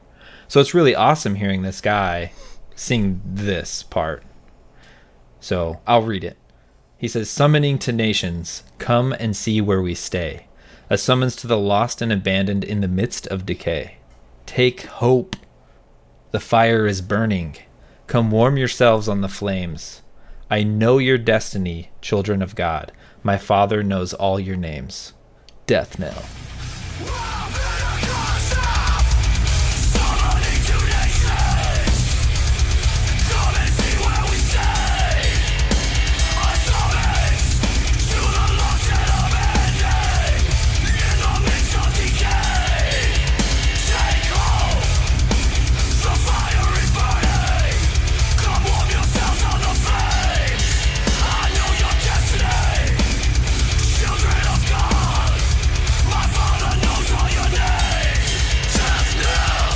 Powerful lyrics. Um, there is a spoken word part that, like, man, I looked and looked to see who said this. Like, who's this old guy talking? And I couldn't find out who it was. I'm sorry. It's pretty cool little change though, you know, a little different. Yeah, and, and and really, like, I think you can barely even tell it's there. Yeah. because it's kind of like this. I don't know. A lot of hardcore music have like movie lines and quotes and stuff in it, kind of in the background. Um, so what that guy says is, sound and song has always played an important role in the days of battle. In the days of David, for example, when the enemies would come against God's people, David would give the command to raise up a sound called a death knell Selah. That was the sound of the shofars and reed pipes declaring victor, victory over the enemies even before the battle. And then Bruce LePage comes back in. I summon the nations of the world. That's Super that angry. So Awesome breakdown. So brutal, man. You Yeah. know, and like thinking it- about like Bruce LePage, like, and these other guest vocalists. You know, we've talked about this a ton, but like, you have to like believe that these are like real relationships that have been built. Obviously, Yeah. if they're gonna be on again for the next Sleeping Giant album, if they're gonna be, you know, making these appearances, like, there has to be real relationships built, not just this like fake like evangelism, you know, relationship that sometimes we we get caught up in. It's like, man, no, they're probably actually friends through it all, and they are and they believe different things. And yeah, you Yeah. know, I guarantee you, Tommy, like he shares the gospel, and he dude, this the dude singing about God, right? We talked about that, but like mm-hmm. they're probably actually friends despite having all these differences like he's building these relationships and and like doing what we should do it's pretty cool Yep, I love it. There is another talking part. Right at the very, very end. He says, like, it's like after the music cuts out, breakdown's over, the talking guy comes in, and I think it's just him towards the end, but he says, and be reminded that he was still with the people of God in days of battle. yeah. You know and like i feel like i'm stealing all your thunder because gary's the one that chose this song. He's like i want to do death knell but i'm the one like Dude, literally talking about it. But like I, when i hear that speaking part it puts into perspective what death knell i think is about right Yeah. like Totally. we can claim victory over this world because of Jesus, right? Like Jesus already won. It's over. And like we can sound the trumpets. We can we can already claim the victory that God has has won. um, just like they did as this guy's talking in the times of David when they're about to go to war, you know, because they knew God was with them, because God has already won this for us, right? That's our death knell. Anyways, sorry for taking uh sorry for taking No. all your talking points. I'm like Gary, this is your song. Talk about it. Dude, I'm like, don't have "Nah." any talkie points. Oh, okay. I picked the song because uh, even though I didn't know the lyrics that well, I just loved the music. Like it's one of the songs on the album that when I listen through, it's the one I would always remember. You know, like the first time you listen to an album, you know, you finish it and you look at the song titles and you're like, "Oh, Death Knell. I remember that song." Right. Right. And this was one of those ones when I first heard it that I was like, "I know that song." yeah. What's funny is they have that like church bell, Bell. that Fit for a King loves so much. Yeah. Dong. Well, they only do it a few times though, or once even, right? Like, like at the very beginning, I think a couple times. Yeah. Man, when we did our Fit for a King episode, we were like trying to count like how many times they rang that bell, man. Hit those dongs. Like, Yeah. like, really dude, though, it was super distracting. Like we should not have been doing that because I think it took away from like. I think if we were to redo that album discussion, it'd be it'd be totally different. I think so too. What it was originally. I think you know it's the same thing. Like now, like whenever I hear this song and I hear Wild Pentecostal, Get Wild, like I, I hear it so clear. I hear it so clear. Like so clear. Like I don't know how I didn't hear it before. Hmm. You know, and so you notice one of those church bells in Stockholm or whatever song on Fit for King's album. Like All of the songs. you hear one and you're like, oh my gosh, the entire album is just ringing church bells. oh man, but no, this song's great, dude. I I love it too. Um, I I like when they have these types of speaking parts, and obviously when you have these guest vocalists, man, it just makes it's it's so dynamic compared, you know, vocally compared to just having Tommy. Like I love that like Sleeping Giant continues to bring or did continue to bring these like they're done. Used to continue to bring. I love that they bring these like guest vocalists and you know each song's a little bit different. It's not the same. Totally. So that's all I got. You want to move on to the next song? Oh yeah, let's get it, dude.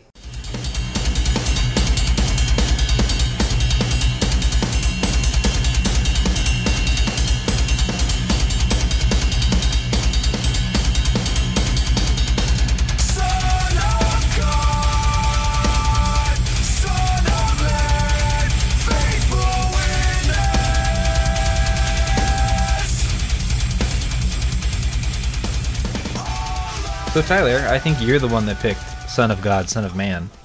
You want to lead us through it? There's one lyric why I love this song so much. I guess it's not one lyric; it's just one section. Um, and I'll just tell you right now, when it comes in, um, and says "Holy Fathers make holy sons," with Holy Spirits crying out, like that's my jam. You know what I'm saying? Like I'm just throwing right in here now. Before we we talk and just like dive in these lyrics, I know you love the intro and the entire song where they're just banging on like pipes in some factory. Dude, I love the tingy tingy ting ting ting ting ting ting. Yeah, yeah, those those four cymbals and hi hats. They're like hitting the center part of it to make it really tingy. I know. I was being a little. uh What do you say? No, for real though, I do like that. Like you do. It probably, you know, 2010 Gary. If this came out back then, I would not have.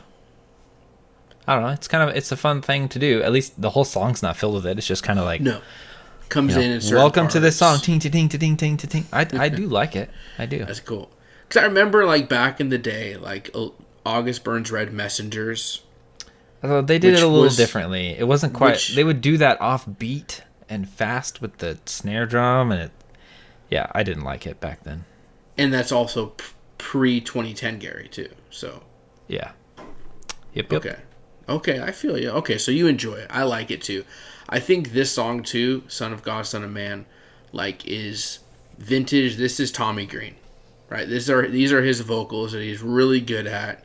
You're not getting growls, you're not getting like you know, the type of metalcore vocals that we're used to with the bands we've covered before.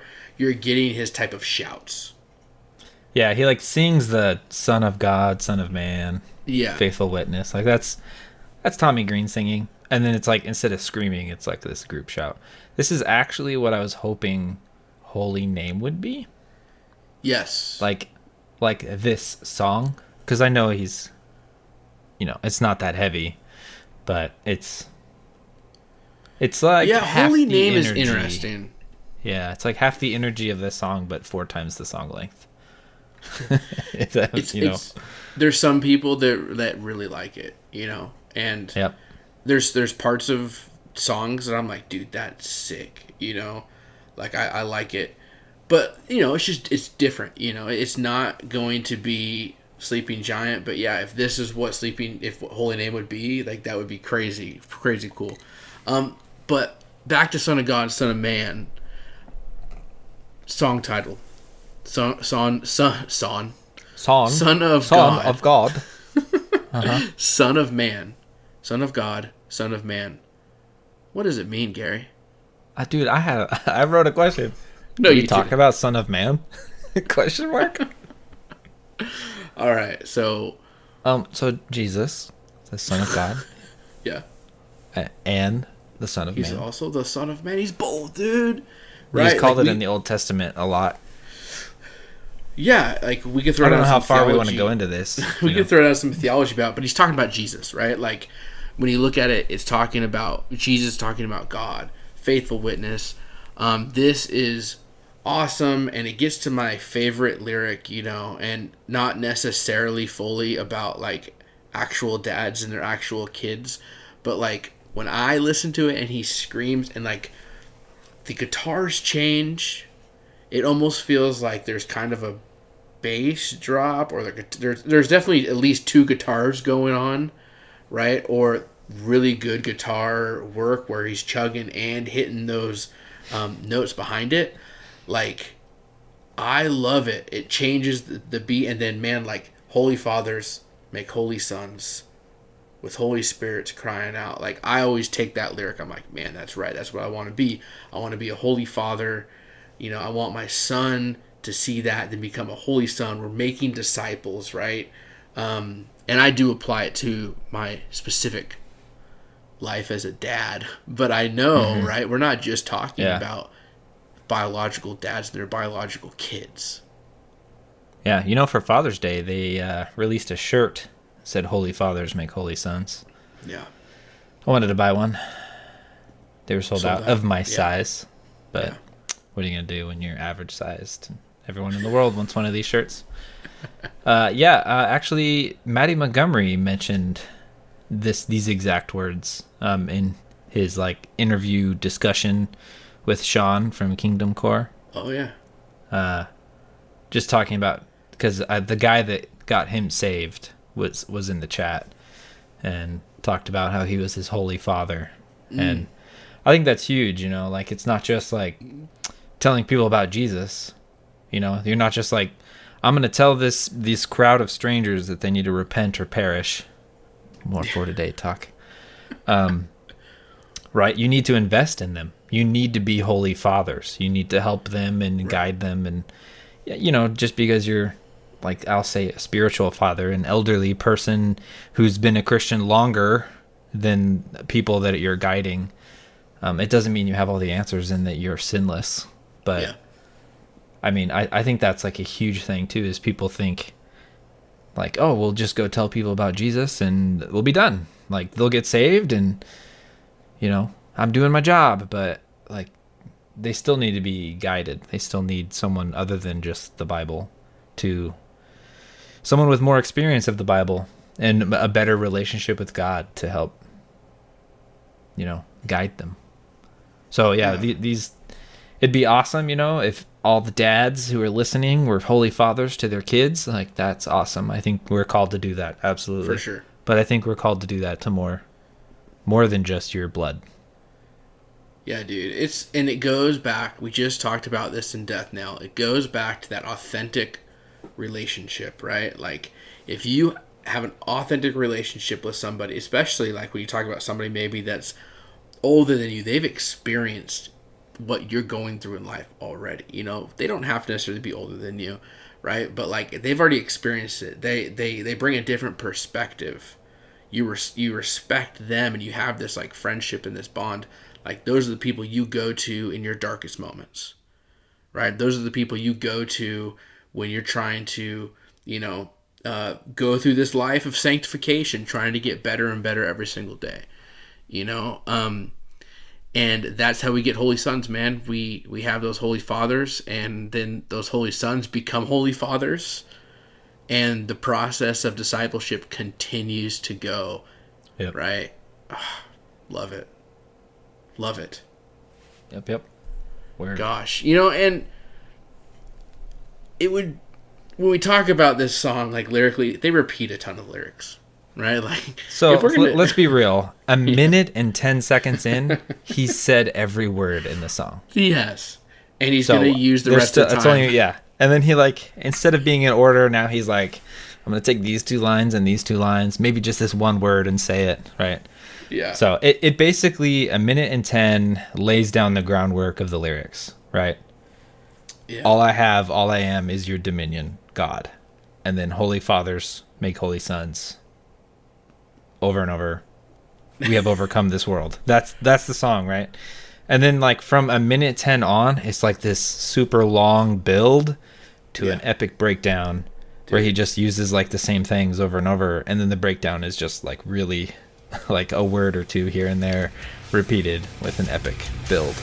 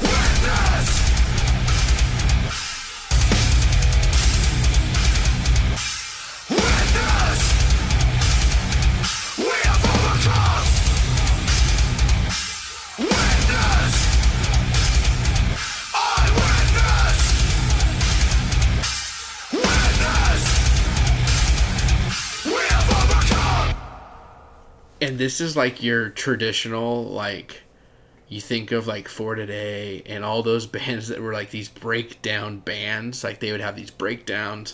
Like this is that. You know what i mean? Like to a It's just missing a awesome bass drop.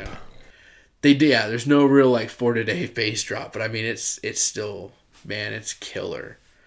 Ah, i love it. It's a great way to end the song and like i've never obviously heard them do this because Finished People was released way after we saw them live. But Mm-hmm. I imagine this song live would be pretty fun. Cause you're screaming Yeah. the lyrics, shouting the lyrics with everybody, you know, together. and They're not that hard to learn, you guys. No, it, there's no. like 15 words. Yeah. And then the breakdown hits, and you better watch out because people are moving. Mm-hmm. Jeez. Yeah. It's fun. I don't skip this song ever when it comes on. Ever. And and I I think musically, I mean, sure, lyrics aren't like crazy powerful on this one, Yeah. but musically, like, there's definitely a, a, an emotion, like a feel. Like yeah. I don't know, when it comes on, you just know, like, oh, I'm not supposed to skip this one. This is a good Yeah. one. Like you know, within the first three seconds that this is this is a good one. And no guest vocalist. This is this is Sleeping Giant. Yep. right you know and that's just this is who they are like you you get the different sounds with the guest vocalists but like this is who sleeping giant is and became There are more songs on this album with guest vocals than there are without. I, isn't that the same for the next one and I'm just for saying, kingdom like- days? Ah, it's it's it's crazy. Yeah, it's yeah. cool. But this is a jam. This is a jam too. Like and i'm cool with it All right, so everybody knows, everybody knows we love this song now. but if the whole album, Gary, was this, I think I don't love the album as much as I do. It's great. I love I love this, but I think You're saying you wouldn't want to listen to this for 45 minutes? I mean, I think I would, and I still like it, but I think having all these guest vocalists have all these like separate little pieces that I'm like, oh my gosh, I really love when Levi the Poet does this. I really mm-hmm. love when Bruce LePage comes in on Death. Note. I really love all these different like pieces that you wouldn't get with just Tommy Green. Sure. So people know that we like the song. Yep. Let's wrap it and move on to Christus Victor.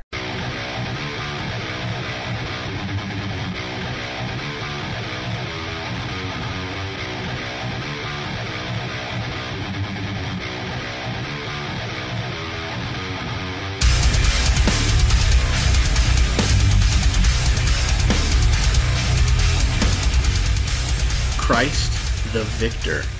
I chose this song. I knew I wanted to do it for a few reasons, but number one, this is the first song when I listened to the album, the first song that stood out to me. Mm. Because Okay, it's a like, jam. It's a jam. Is it the Like, drums and the guitars at the beginning? Absolutely, you know, it's Chunky, a straight up yeah, metalcore, chunky, fun song. It's another just Sleeping Giant song, Yeah. right? So you, it's it's very kind of the same same feel, but not the same feel as Son of God, Son of Man. Um, but it's heavy. It's fun. The lyrics, I'll read them to you right now, Gary, and I'll be done pretty fast. Okay, I'm So- ready. um, where death once ruled, now you reign. Where sin once ruled, now you reign. Where death once ruled, now we reign. Where sin once ruled, now we reign. The kingdom is at hand. The kingdom is within me. The kingdom is at hand. The kingdom. And it kind of just repeats that again, right? Um, and has a breakdown. and- am the kingdom. Oh, that part's so fun. I can't wait to get to that part. I love that breakdown at the end of this. Um but anyways, I love this song because I love the idea, right? Like thinking about like my faith. Um and, and our faith, like as Christians, like this idea, this theology of Christ the victor, um that Jesus he paid for our sins on the cross, you know, penal substitutionary atonement is what we call it. Um, and just reading those lyrics, like where death once ruled, now you, capital U, God reigns. Where sin once ruled in my life, now God reigns in my life. And so it's just cool. Like, I love this. This is a worship song, man. Like, this is a worship song.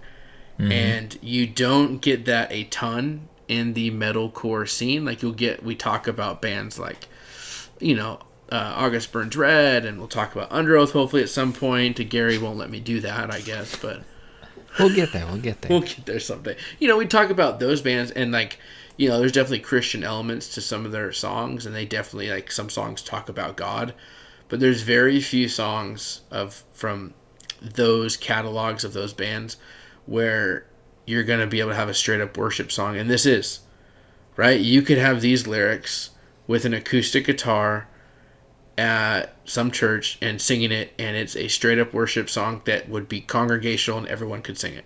Yeah, you can show your pastor, hey, uh, there's this new worship song. Check this out. And they'll be like, lyrics are great. What's it sound like? Throw it up I'd rather just show you, like live. yeah. You'll probably say no. Yeah, no, and I think I, so. To go back on what you were saying, I think there's, like, if we're talking about genres, and you're like, where is Gary going with this? So genres, right?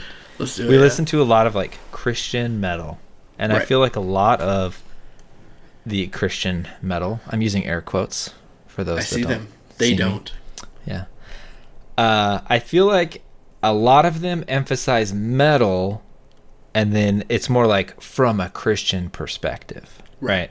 They'll write about relationships or frustrated feelings or hopelessness or hope with like a Christian lens, not necessarily a Christian song with a metal lens. I, I- you know what I'm saying? Like a oh, primary genre versus a secondary genre. Where this is the opposite. Just like a lot of for today, it's like this is a Christian genre that's coming through metal. Yes. One hundred percent. That's a So, great like, way to put it. if you're trying to like really break down, you know, are they a Christian metal band? It's like, should we flip them? Is it a metal Christian band? Is it a Christian metal band? Like, I, you know, fun words. I I feel like it's uh, fun to talk and debate about, and a lot of people get really worked up when someone's like, "Oh, check out this Christian band." You know, here's Beartooth, and everyone's like, "He's not a Christian anymore," and it's like, Yeah. you know, it's like settle down, everybody. Anyway, right and you know and, and we always preface i feel like we say this more or i say this more times than we ever need to. There's nothing wrong with those bands. Beartooth i like beartooth right? There's other bands i really like that you don't have to be a christian band. And you don't have if you're a christian in a band you don't have to just write worship songs right like we don't believe that at all but like sleeping giant does that that's who they are and this is a worship song this is a song that when I listen to it, like, and I sing it in my car, it's like, dude, I am like worshiping God in these moments. yeah, And it's pretty cool with some sick guitar riffs, especially the intro. And then it like all hits when the music comes in. yep. Fantastic.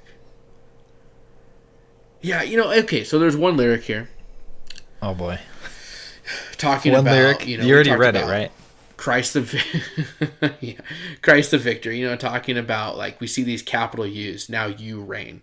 Now you reign. All right, he switches it the second part of the verse and he goes back and he says where death once ruled, now we reign.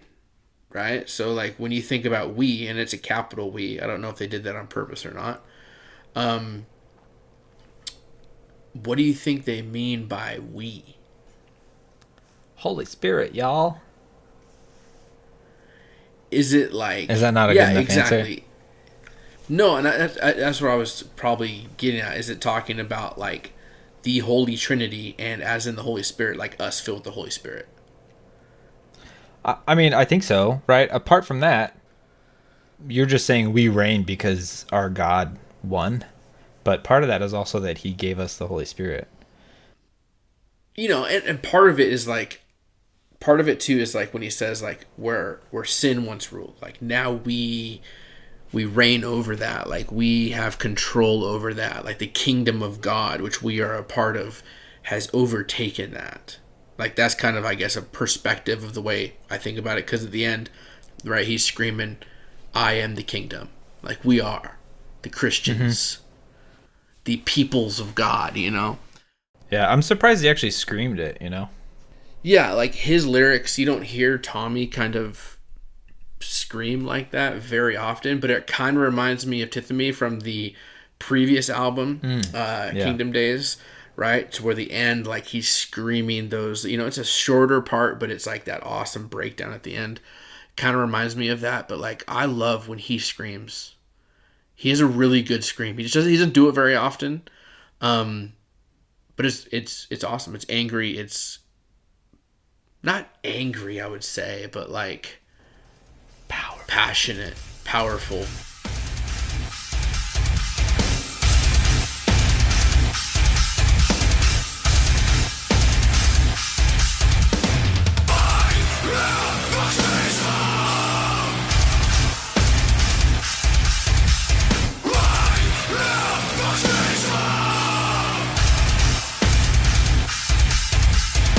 Yeah, I feel like this is a song that in a live show, he'd be like telling everyone, you know, as the drums are going, just the drums, because that's what they do. Yeah, You know, he'd be like, I want all of you to yell like I am the kingdom, and like it's something that he would just get the whole crowd involved with, you know. And like, I, I I get that some people complain about the mix of this album and stuff like that, but like, hardcore music is not meant to be like this overproduced no, uh, you know, high fidelity, you know, quality. Hardcore music is like kind of like a a tame version of what they are live. yeah, And and I think hearing this and I mean if you've seen like a lot of hardcore shows, I mean hearing this you're just like, "Oh man, I want to see this live." Yeah. it's gonna How be do you- amazing. how do you bottle up the energy of a hardcore show and put it on an album? You know what I mean? It's just so hard Yeah, to do. And then, like we talked about at the beginning of this episode, um, that YouTube video of clutches where the whole crowd is just screaming clutches, and you know, and he's part of it too. But it's not really focused on him. It's the energy of everyone there going crazy, and like that's what this is meant for.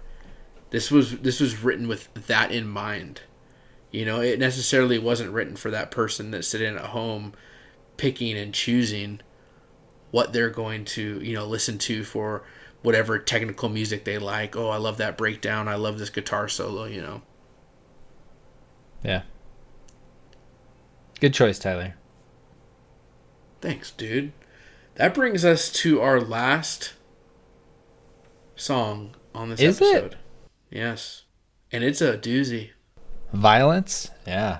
So, trying to figure out how to do violence because, right, it's not a typical song. No, it's it's, not. a poem.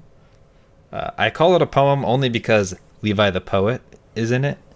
Yeah, a little Um, spoken word. But it's a it's a spoken word like uh, the only music in it is like the occasional drum and at the end it gets kind of noisy with with Tommy Green screaming in the background too and uh but this song right when I heard it I loved it. Like I probably listened to it 5 times back to back.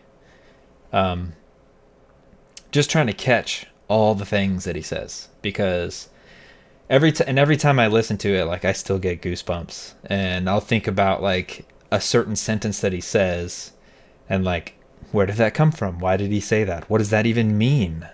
Like, you know, and you kind of hear these things where you're like, I thought he was a Christian, and then you hear it again, and you're like, oh no, he's definitely a Christian, and then it's like, it's it, there's just, man, it's.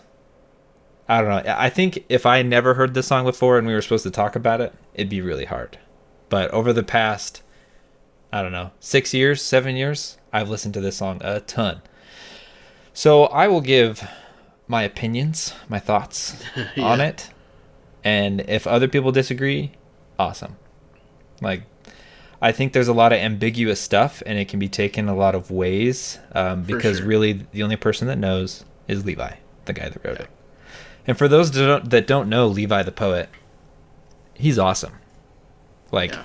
He does awesome. a, a lot of guest poetry a lot of guest open word stuff um, on a lot of hardcore things and every time he's in it i know i'm gonna love the song yeah. um, he brings a lot of energy and a lot of emotion and i think you'll really tell with this song There's there's a few songs that when I listen to them for the first time it makes me stop. Like and actually like just everything in that moment means nothing and I'm like fully encompassed like Everything into means these nothing. like that's that's brutal you know what I mean though? Like like seriously Totally. like I am Yeah, yeah. I'm in it. And it's like my tunnel heart vision. Yeah and my heart is going and like i'm almost at the verge of tears at some points. And you know i think of like Kings Kaleidoscope a prayer. First time i heard that song yeah. like almost in tears. I think of like idle threats um ungrateful. When he gets to that yep. bridge part like oh man like i i felt super like just in the moment like this is what i need to hear. And i feel the same Totally. way when i heard violence for the first time yeah a lot of contemplation Yeah, yeah. I feel like I try to get people to listen to it, and they're usually like, "What are we listening to?" you know, and it's definitely it's a personal song. it's an personal. introspective. It's not something to play like, you know, at a concert before a show to get people in the mood or something like, or Right. something on a school bus or all your students to listen to. Like, it's not that kind of a song. It's I, I don't know. Is intimate the right word? Uh, it's very emotional, and it's not. I think it would be awkward if you listen to it sitting next to someone, uh, Yeah. especially if it if it really hit you. So, with that said, Let's do Should we it. jump man. into it? Let's dive in. Let's try our best. A goblin told me that God was metaphorical. Well, metaphorically, when I come to the end of myself, he's got a lot of the same questions as me. Said he's drowning beneath an ocean of dogma and liturgy, and the current keeps pulling him further out to sea. While whatever the water uncovered underneath washes up, exposed on the beach. Said the Father who knows all secrets, reveals them all eventually. There is truth. It is stuck inside my head. It confuses everything I do. Once upon a time, I knew that it all belonged to you, but it all got misconstrued the day that my brother up and abandoned us for his philosophical musings. Well, how amusing. And why don't you sing over me? Oh, really? Why don't you sing over me? Didn't you used to sing over me? Is my brother gone because he never believed? Or if he did, is he a son that you'll continue to keep? And if I see so much of myself in him, what does that say about your grip on me? Did you let him go or did he leave? Or did he stop seeking salvation with fear and trembling? Will I see my friends again in eternity? How deeply can we grieve the Spirit before the Spirit's work will cease? All my family, I'm afraid. Wind driven and tossed like the waves of the sea, I'm not faithless, but I'm faltering. And I need you to pray for me. The kingdom suffers, and I've not run halfway, and less than half of my faith remains. But if you can't deny yourself, then there's still just one place that I'll make my grave. I hear the Savior say, Thy strength indeed is small. Child of weakness, watch and pray. Find in me thine all in all. Find in me thine all in all. I have not abandoned your heart. I have not abandoned your heart. This has been the devil's winter, frostbitten and frozen in time as though the days are but a whisper, but shrill enough to constantly remind me that the past is not forgotten, and my wounds are not yet healed, yet when the sutures set and seal my heart, even then the scars cannot be concealed. You have revealed yourself in weakness, clothed yourself in poverty.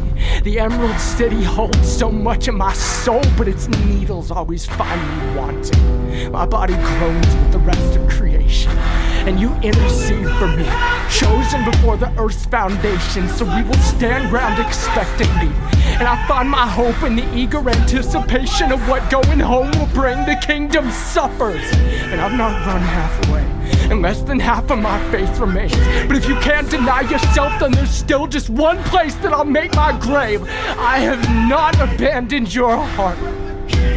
I will not abandon your heart.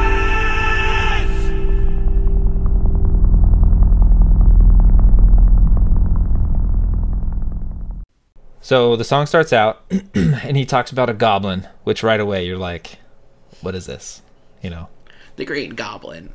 And I, like I looked up what a goblin is. Like, is he talking Sure. about like the internet goblins, which are internet people who are know-it-alls that like do the actually thing to trolls? Um, like they try to troll trolls. I don't know if that's that. I that's my best guess. Um, it could just be an obnoxious person um, who doesn't listen or have intellect but thinks they know things. So he says that a goblin told him that God was metaphorical. And basically his thoughts are you know, he says that the the goblin is drowning beneath an ocean of dogma and liturgy and the waves keep pulling him further out to sea. And he kind of pulls that together and says like he has a lot of the same questions as me. Right? So this person that says that God's not real, he's a metaphor. And he has he's like I struggle with all these things and Levi's like oh, me too. Uh oh. Yeah. Um, you know, he's you know he struggles with theology and the Bible and biblical books, um, and that the this theology is confusing, and it, it gets more confusing the more he learns. Uh, but he says, "But the Father who knows all secrets reveals them all eventually. There is truth." Basically, he's like, "I I knew God was in charge. I believed in God, but when his brother like left the faith, like he's like, uh oh." Uh, and you can kind of tell his frustration turns to God because he says, Why don't you sing over me? And that really stuck with me uh, because I'm like, What does that even mean? Like, why is he telling God, Why don't you sing over me? So I Googled it. and apparently, there are Bible verses in the Old Testament. I think there's some Psalms, but one in particular is from Zephaniah 3:17 where he says, "The Lord your God is in your midst, a mighty one who will save. He will rejoice over you with gladness. He will quiet you by his love. He He will exult over you with loud singing. And hmm. other versions say, He will sing over you with joy, right? And I've never heard or thought about God singing over us, right?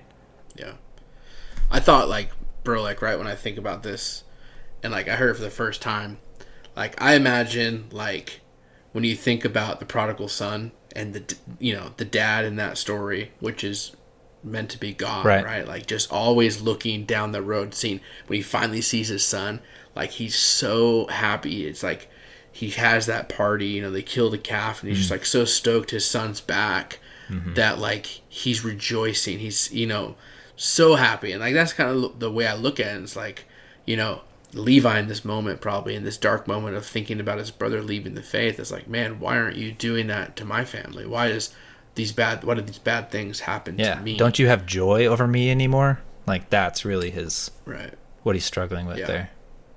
it I, gosh and I, I read this like these lyrics and i listen to these lyrics and like i don't want to summarize them because like i'm going to but i don't want to because there's so many awesome pieces to it.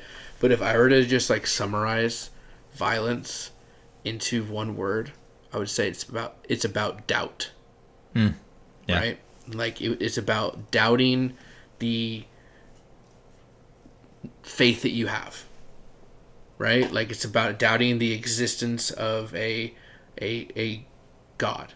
It's about doubting you know if Yeah. your your faith is real I would probably say struggle more than doubt. the struggle yeah but that struggle i think is like you're struggling with doubt right like Sure. I don't know. It, it's tough. Like it's because when you we're gonna get deeper. We're gonna get deeper into this, right? Yeah. But I'm like, probably gonna I hit think of- every every line in the song. Like I have so, so, I'm not gonna say the note I have. I'm not gonna say Okay. the note I have. You can wait- for it because I want to hear there. you. Yeah. Okay. Yes. So I will backtrack a little bit. So basically the sing over me thing, right? So his brother leaves the faith, right? And he says, you know, he struggles with this and asks God, "Why don't you sing over me? Didn't you used to sing over me? Like wasn't there used there used to be this strong faith?" And he asks if his brother is gone because he never believed or if he did believe, is he a son that you'll continue to keep? Mm-hmm. right? Like, it's that theological question like, did he lose his salvation? Did he never have it?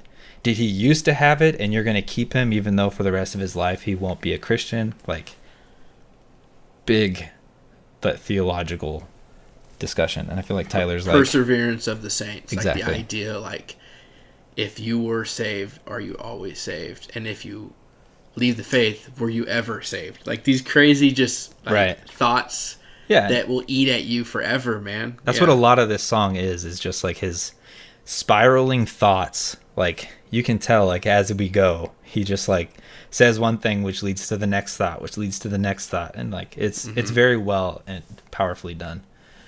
Um but he says, if I see so much of myself in my brother, what does that say about your grip on me? Right? If he sees Yeah. he's suffering, struggling with the same things his brother did, um, he said, Did you let him go or did he leave? Or did he stop seeking salvation with fear and trembling? And after that, he throws another big blanket question that he kind of yells and he's like, Will I see my friends again in eternity? You know, like, are my friends even saved? Like, what what's gonna happen when we die? Right? Like, he's just like this spiraling, worried, uh, you know, like, am I even saved? Kind of doubt. Yeah. So yeah, maybe doubt, like you were saying. Yeah. Um, and he goes on to say it, it kind of like wraps up this whole thought with like how deeply can we grieve the spirit before the spirit's work will cease? Like how much struggle do we give the Holy Spirit before it gives up on us? Is it possible? And and he says, "Oh, all my family, I'm afraid." Which is powerful lyric. And he goes on to say like he's not faithless, but he is faltering and he needs us to pray for him. I assume his family is like his church family, uh, especially if his brother left the faith and I won't get into the detail of his like personal life, but you know, he's basically like like pray for me. I'm I'm really struggling with this, and you can really tell he spirals out, and he continues on with more metaphors and says, "Wind driven and tossed like the waves of the sea." You know, um, and we kind of get into this chorus. I call it a chorus because he does it twice, and I think it's kind of where the music really transitions and builds. But he says, The kingdom suffers, and I've not run halfway, and less than half of my faith remains. But if you can't deny mm-hmm. yourself, then there's still just one place that I'll make my grave. And then here we are with a hymn where he says, I hear the Savior say, Thy strength indeed is small. Child of weakness, watch and pray, find in me thine all in all. I have not abandoned your heart. And like the way he says that is like it's it's almost like he says it in despair, but it's very encouraging. Yeah. Yeah, it's interesting because I mean that that that part right there, right, is like the transition. It seems like it just goes silent, right? Like after that, Mm-hmm. It pre- it pretty much starts again. like it's the Yeah. halfway point, you know. you know, and he talks about like he's halfway there, not even halfway there, or he's halfway there. He doesn't has like not has run half. halfway. Like his life isn't even half over. But less He doesn't even feel like he has less that, than yeah. half of his faith remains. And he's like i'm not even halfway. I don't even have half my faith. And he's just like really saying man i'm struggling. Like Yeah, my my highlight you read, uh, my big part. I was like, this like to me like it signifies like what his real big like like idea was probably when he's writing this, trying to work through like I'm not faithless, but I'm faltering. Mm-hmm. Like I still believe in God, but it's tough yeah there's a lot of things that go on that make me question my faith. A lot of things that go on that pull me to and fro, right? Like, um, you know, and it's so crazy because, like, I, you know, everyone, like, everyone has their doubts, and all Christians have these types of these ideas and these thoughts of like, man, like, why God, right? When when things happen and stuff, but like, it's weird for me, and I know for you too. Like, we talk about this a lot, like. I feel like when I first was saved over a decade ago, you know, like um like 13 years whatever it's been now, like those questions were never Yeah. anywhere Yeah. near my thoughts. totally And as I've become more and more mature in my faith, right? As my life has continued to move on, where I don't even think I'm halfway there yet, but the questions I have about my faith right now are so much more than I had 13 years ago. Right? Like and it's not saying I I don't believe. It's like he like you said I'm not faithless, but there's a lot of things that come up. There's a lot of like death is a reality. There's a lot of like oh my gosh, I'm seeing, you know, things happen and it's tough. right absolutely. And i think that's why the the line where he says it almost sounds like he's about to about uh, he's about to start crying when he Right. says i have not abandoned your heart. And i think that's something that we need as christians. We need to constantly be reminded. In fact i think that's a line he says. Um you know of god. Like so a long time ago we talked about devil wears prada the act and i talked about the song chemical and how like i woke up at night and i'd have thoughts of like one day i'm gonna die. And Yeah. it would keep me up at night. And the thought of like how, how are my kids gonna do without me? Like what mm-hmm. if i die young and they don't even know me and or my goals or aspirations or my love for them? And they just have a bunch of questions and they don't ever really get to know me. Like fear sets in right and it like locked me up. And not too much longer after that my pastor had a sermon where he talked about people who have those issues. And i'm like was he listening to my podcast? I don't think he was. He's not Yeah. a podcast kind of guy. Uh, unless pastor miles you are listening. Let me know. Um, no but he had a sermon that was like if you think that way you are not being kingdom minded Sure. and it was a great reminder that I am my struggles were worldly and prideful and selfish. Like about my legacy. Will I be remembered?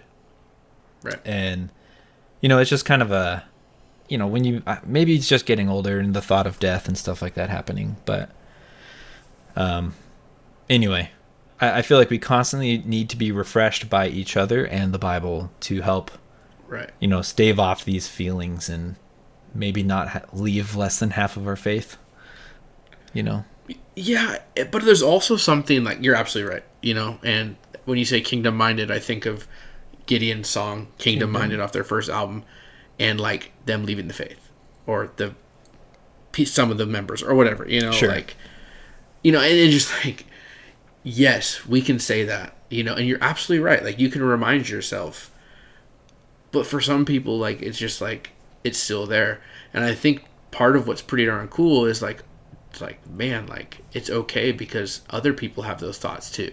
Like one thing we really suck at as christians is like showing emotions and showing like our real selves sometimes. We go to church and we put a smile on we post a couple pictures on facebook and instagram and everyone thinks everything's hunky-dory.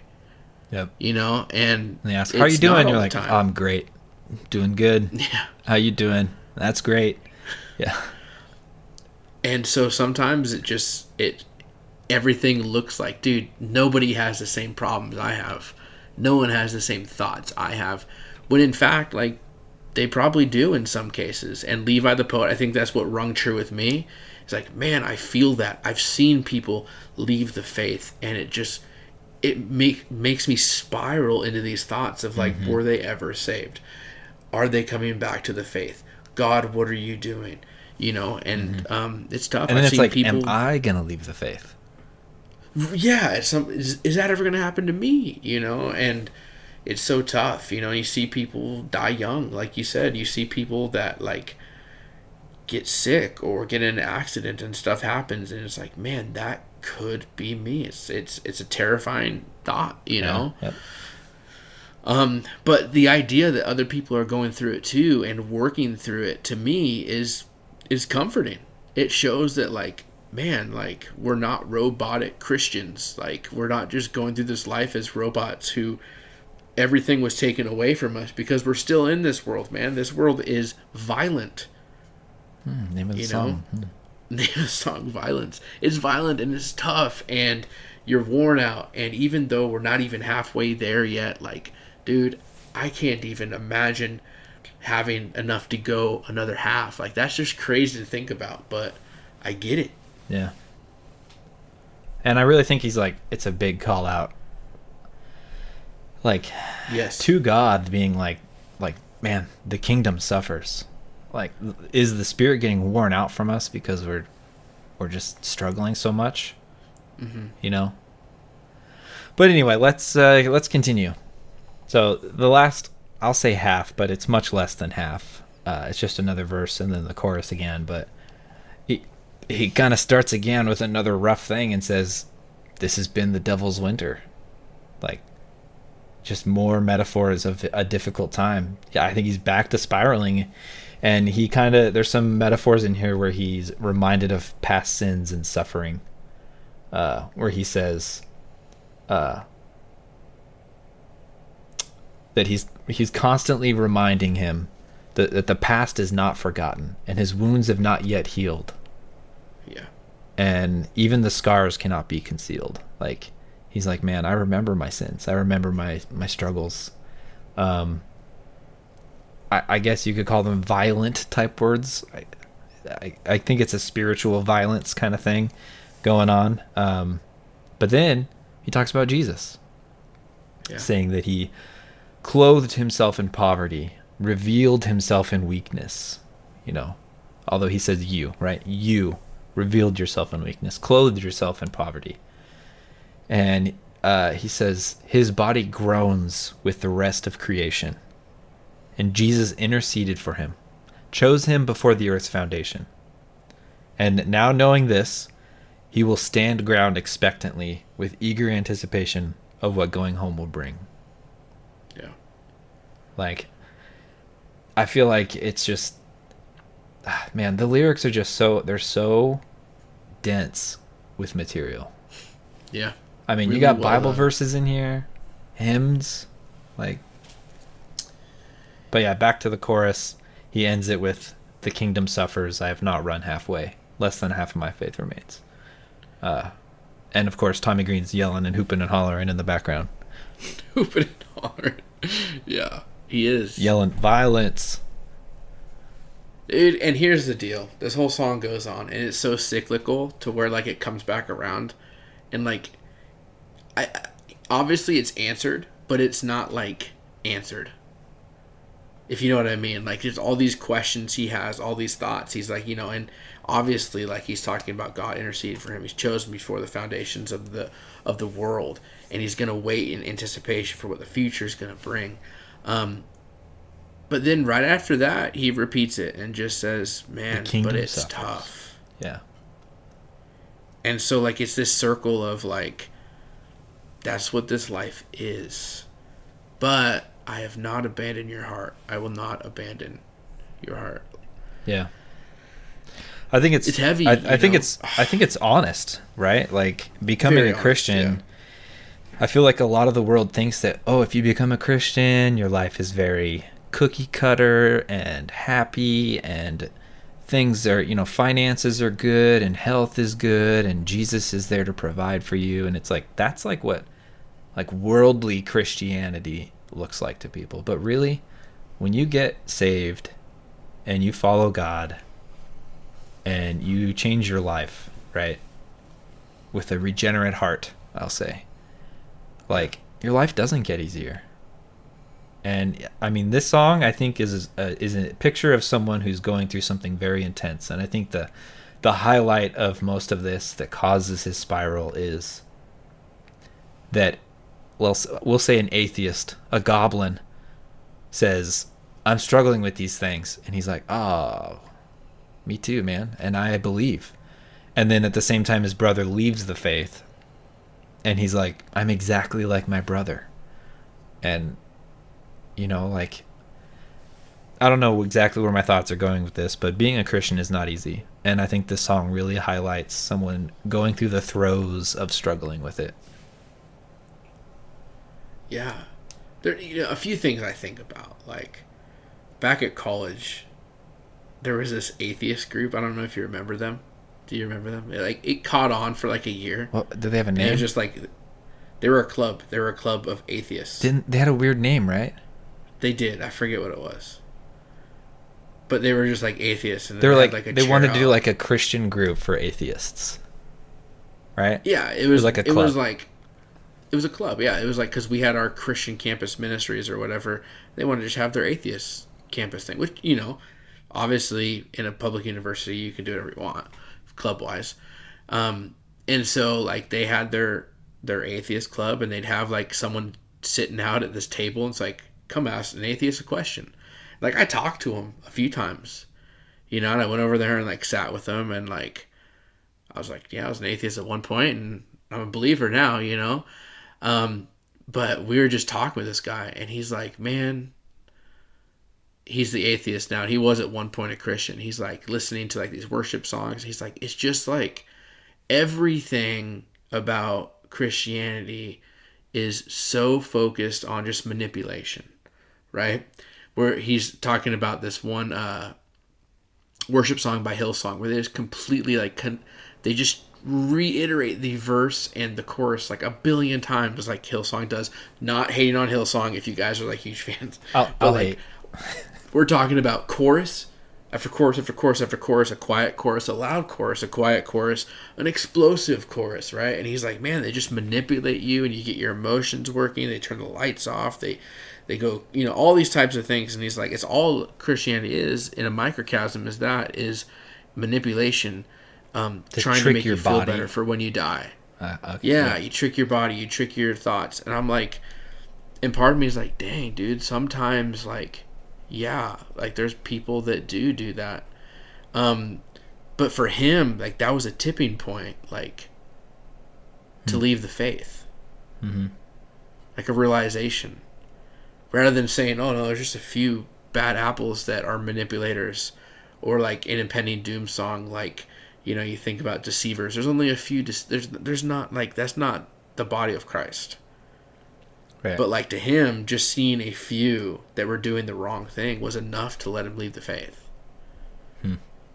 and it's like dang you know uh for and he left for his philosophical musings right now Exactly. he's focused on all like the in, in, intellectual stuff and you think about like is that what levi the poet's brother you know went and chased too right.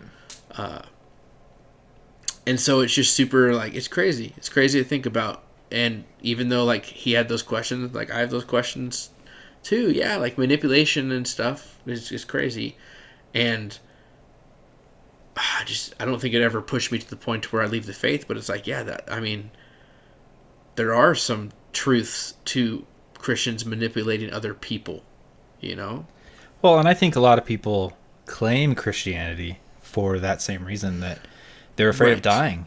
And they're like, I don't know. If God's real, I just want to make sure that I'm on the list. So I'm going to go to church and do these things. And you get a lot of these really fake Christians that think that they're Christians and they say all these things. And it's like, do you even read your Bible? Like, very legalistic type things, right? Anyway, I feel like we're, we're spiraling down another we are spiraling but, but dude i think it brings up a lot of these like these ideas and these thoughts and i remember i remember dude like this is crazy. Like when i first became a christian i was like 18 or 19 maybe. Or 18 i don't know. Uh, like when i first became a christian and like i was saved and uh crazy. Like god god opened my eyes and but i remember like the first few weeks like just laying in bed thinking i'm like dude it's gonna be so easy to drop like 10 pounds now that i got jesus on my side.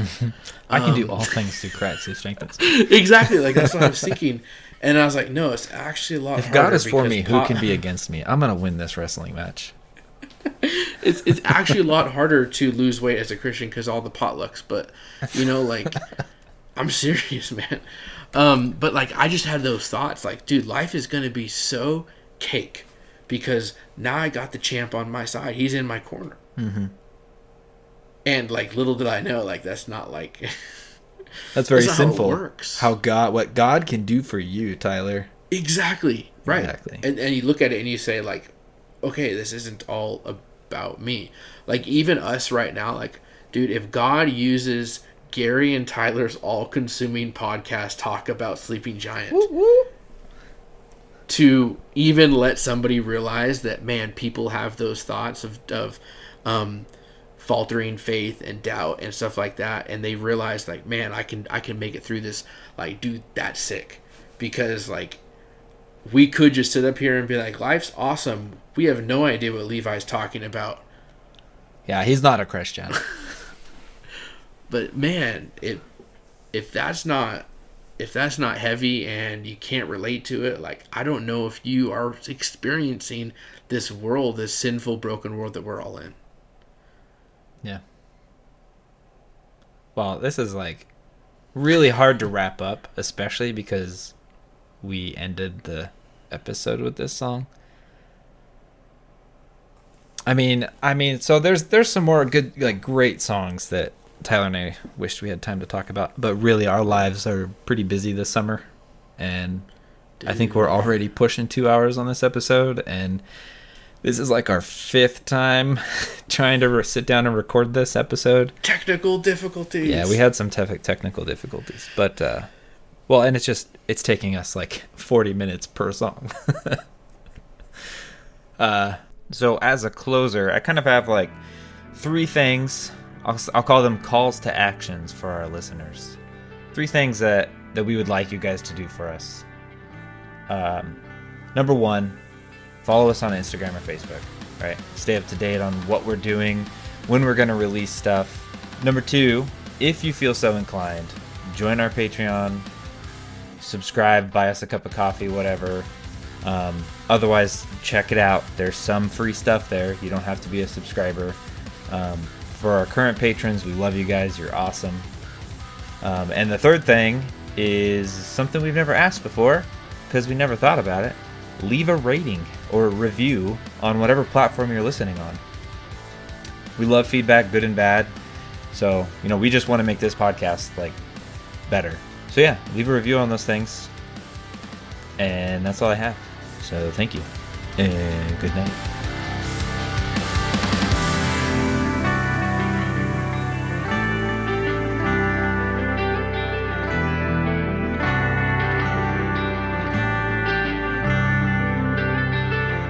You for listening.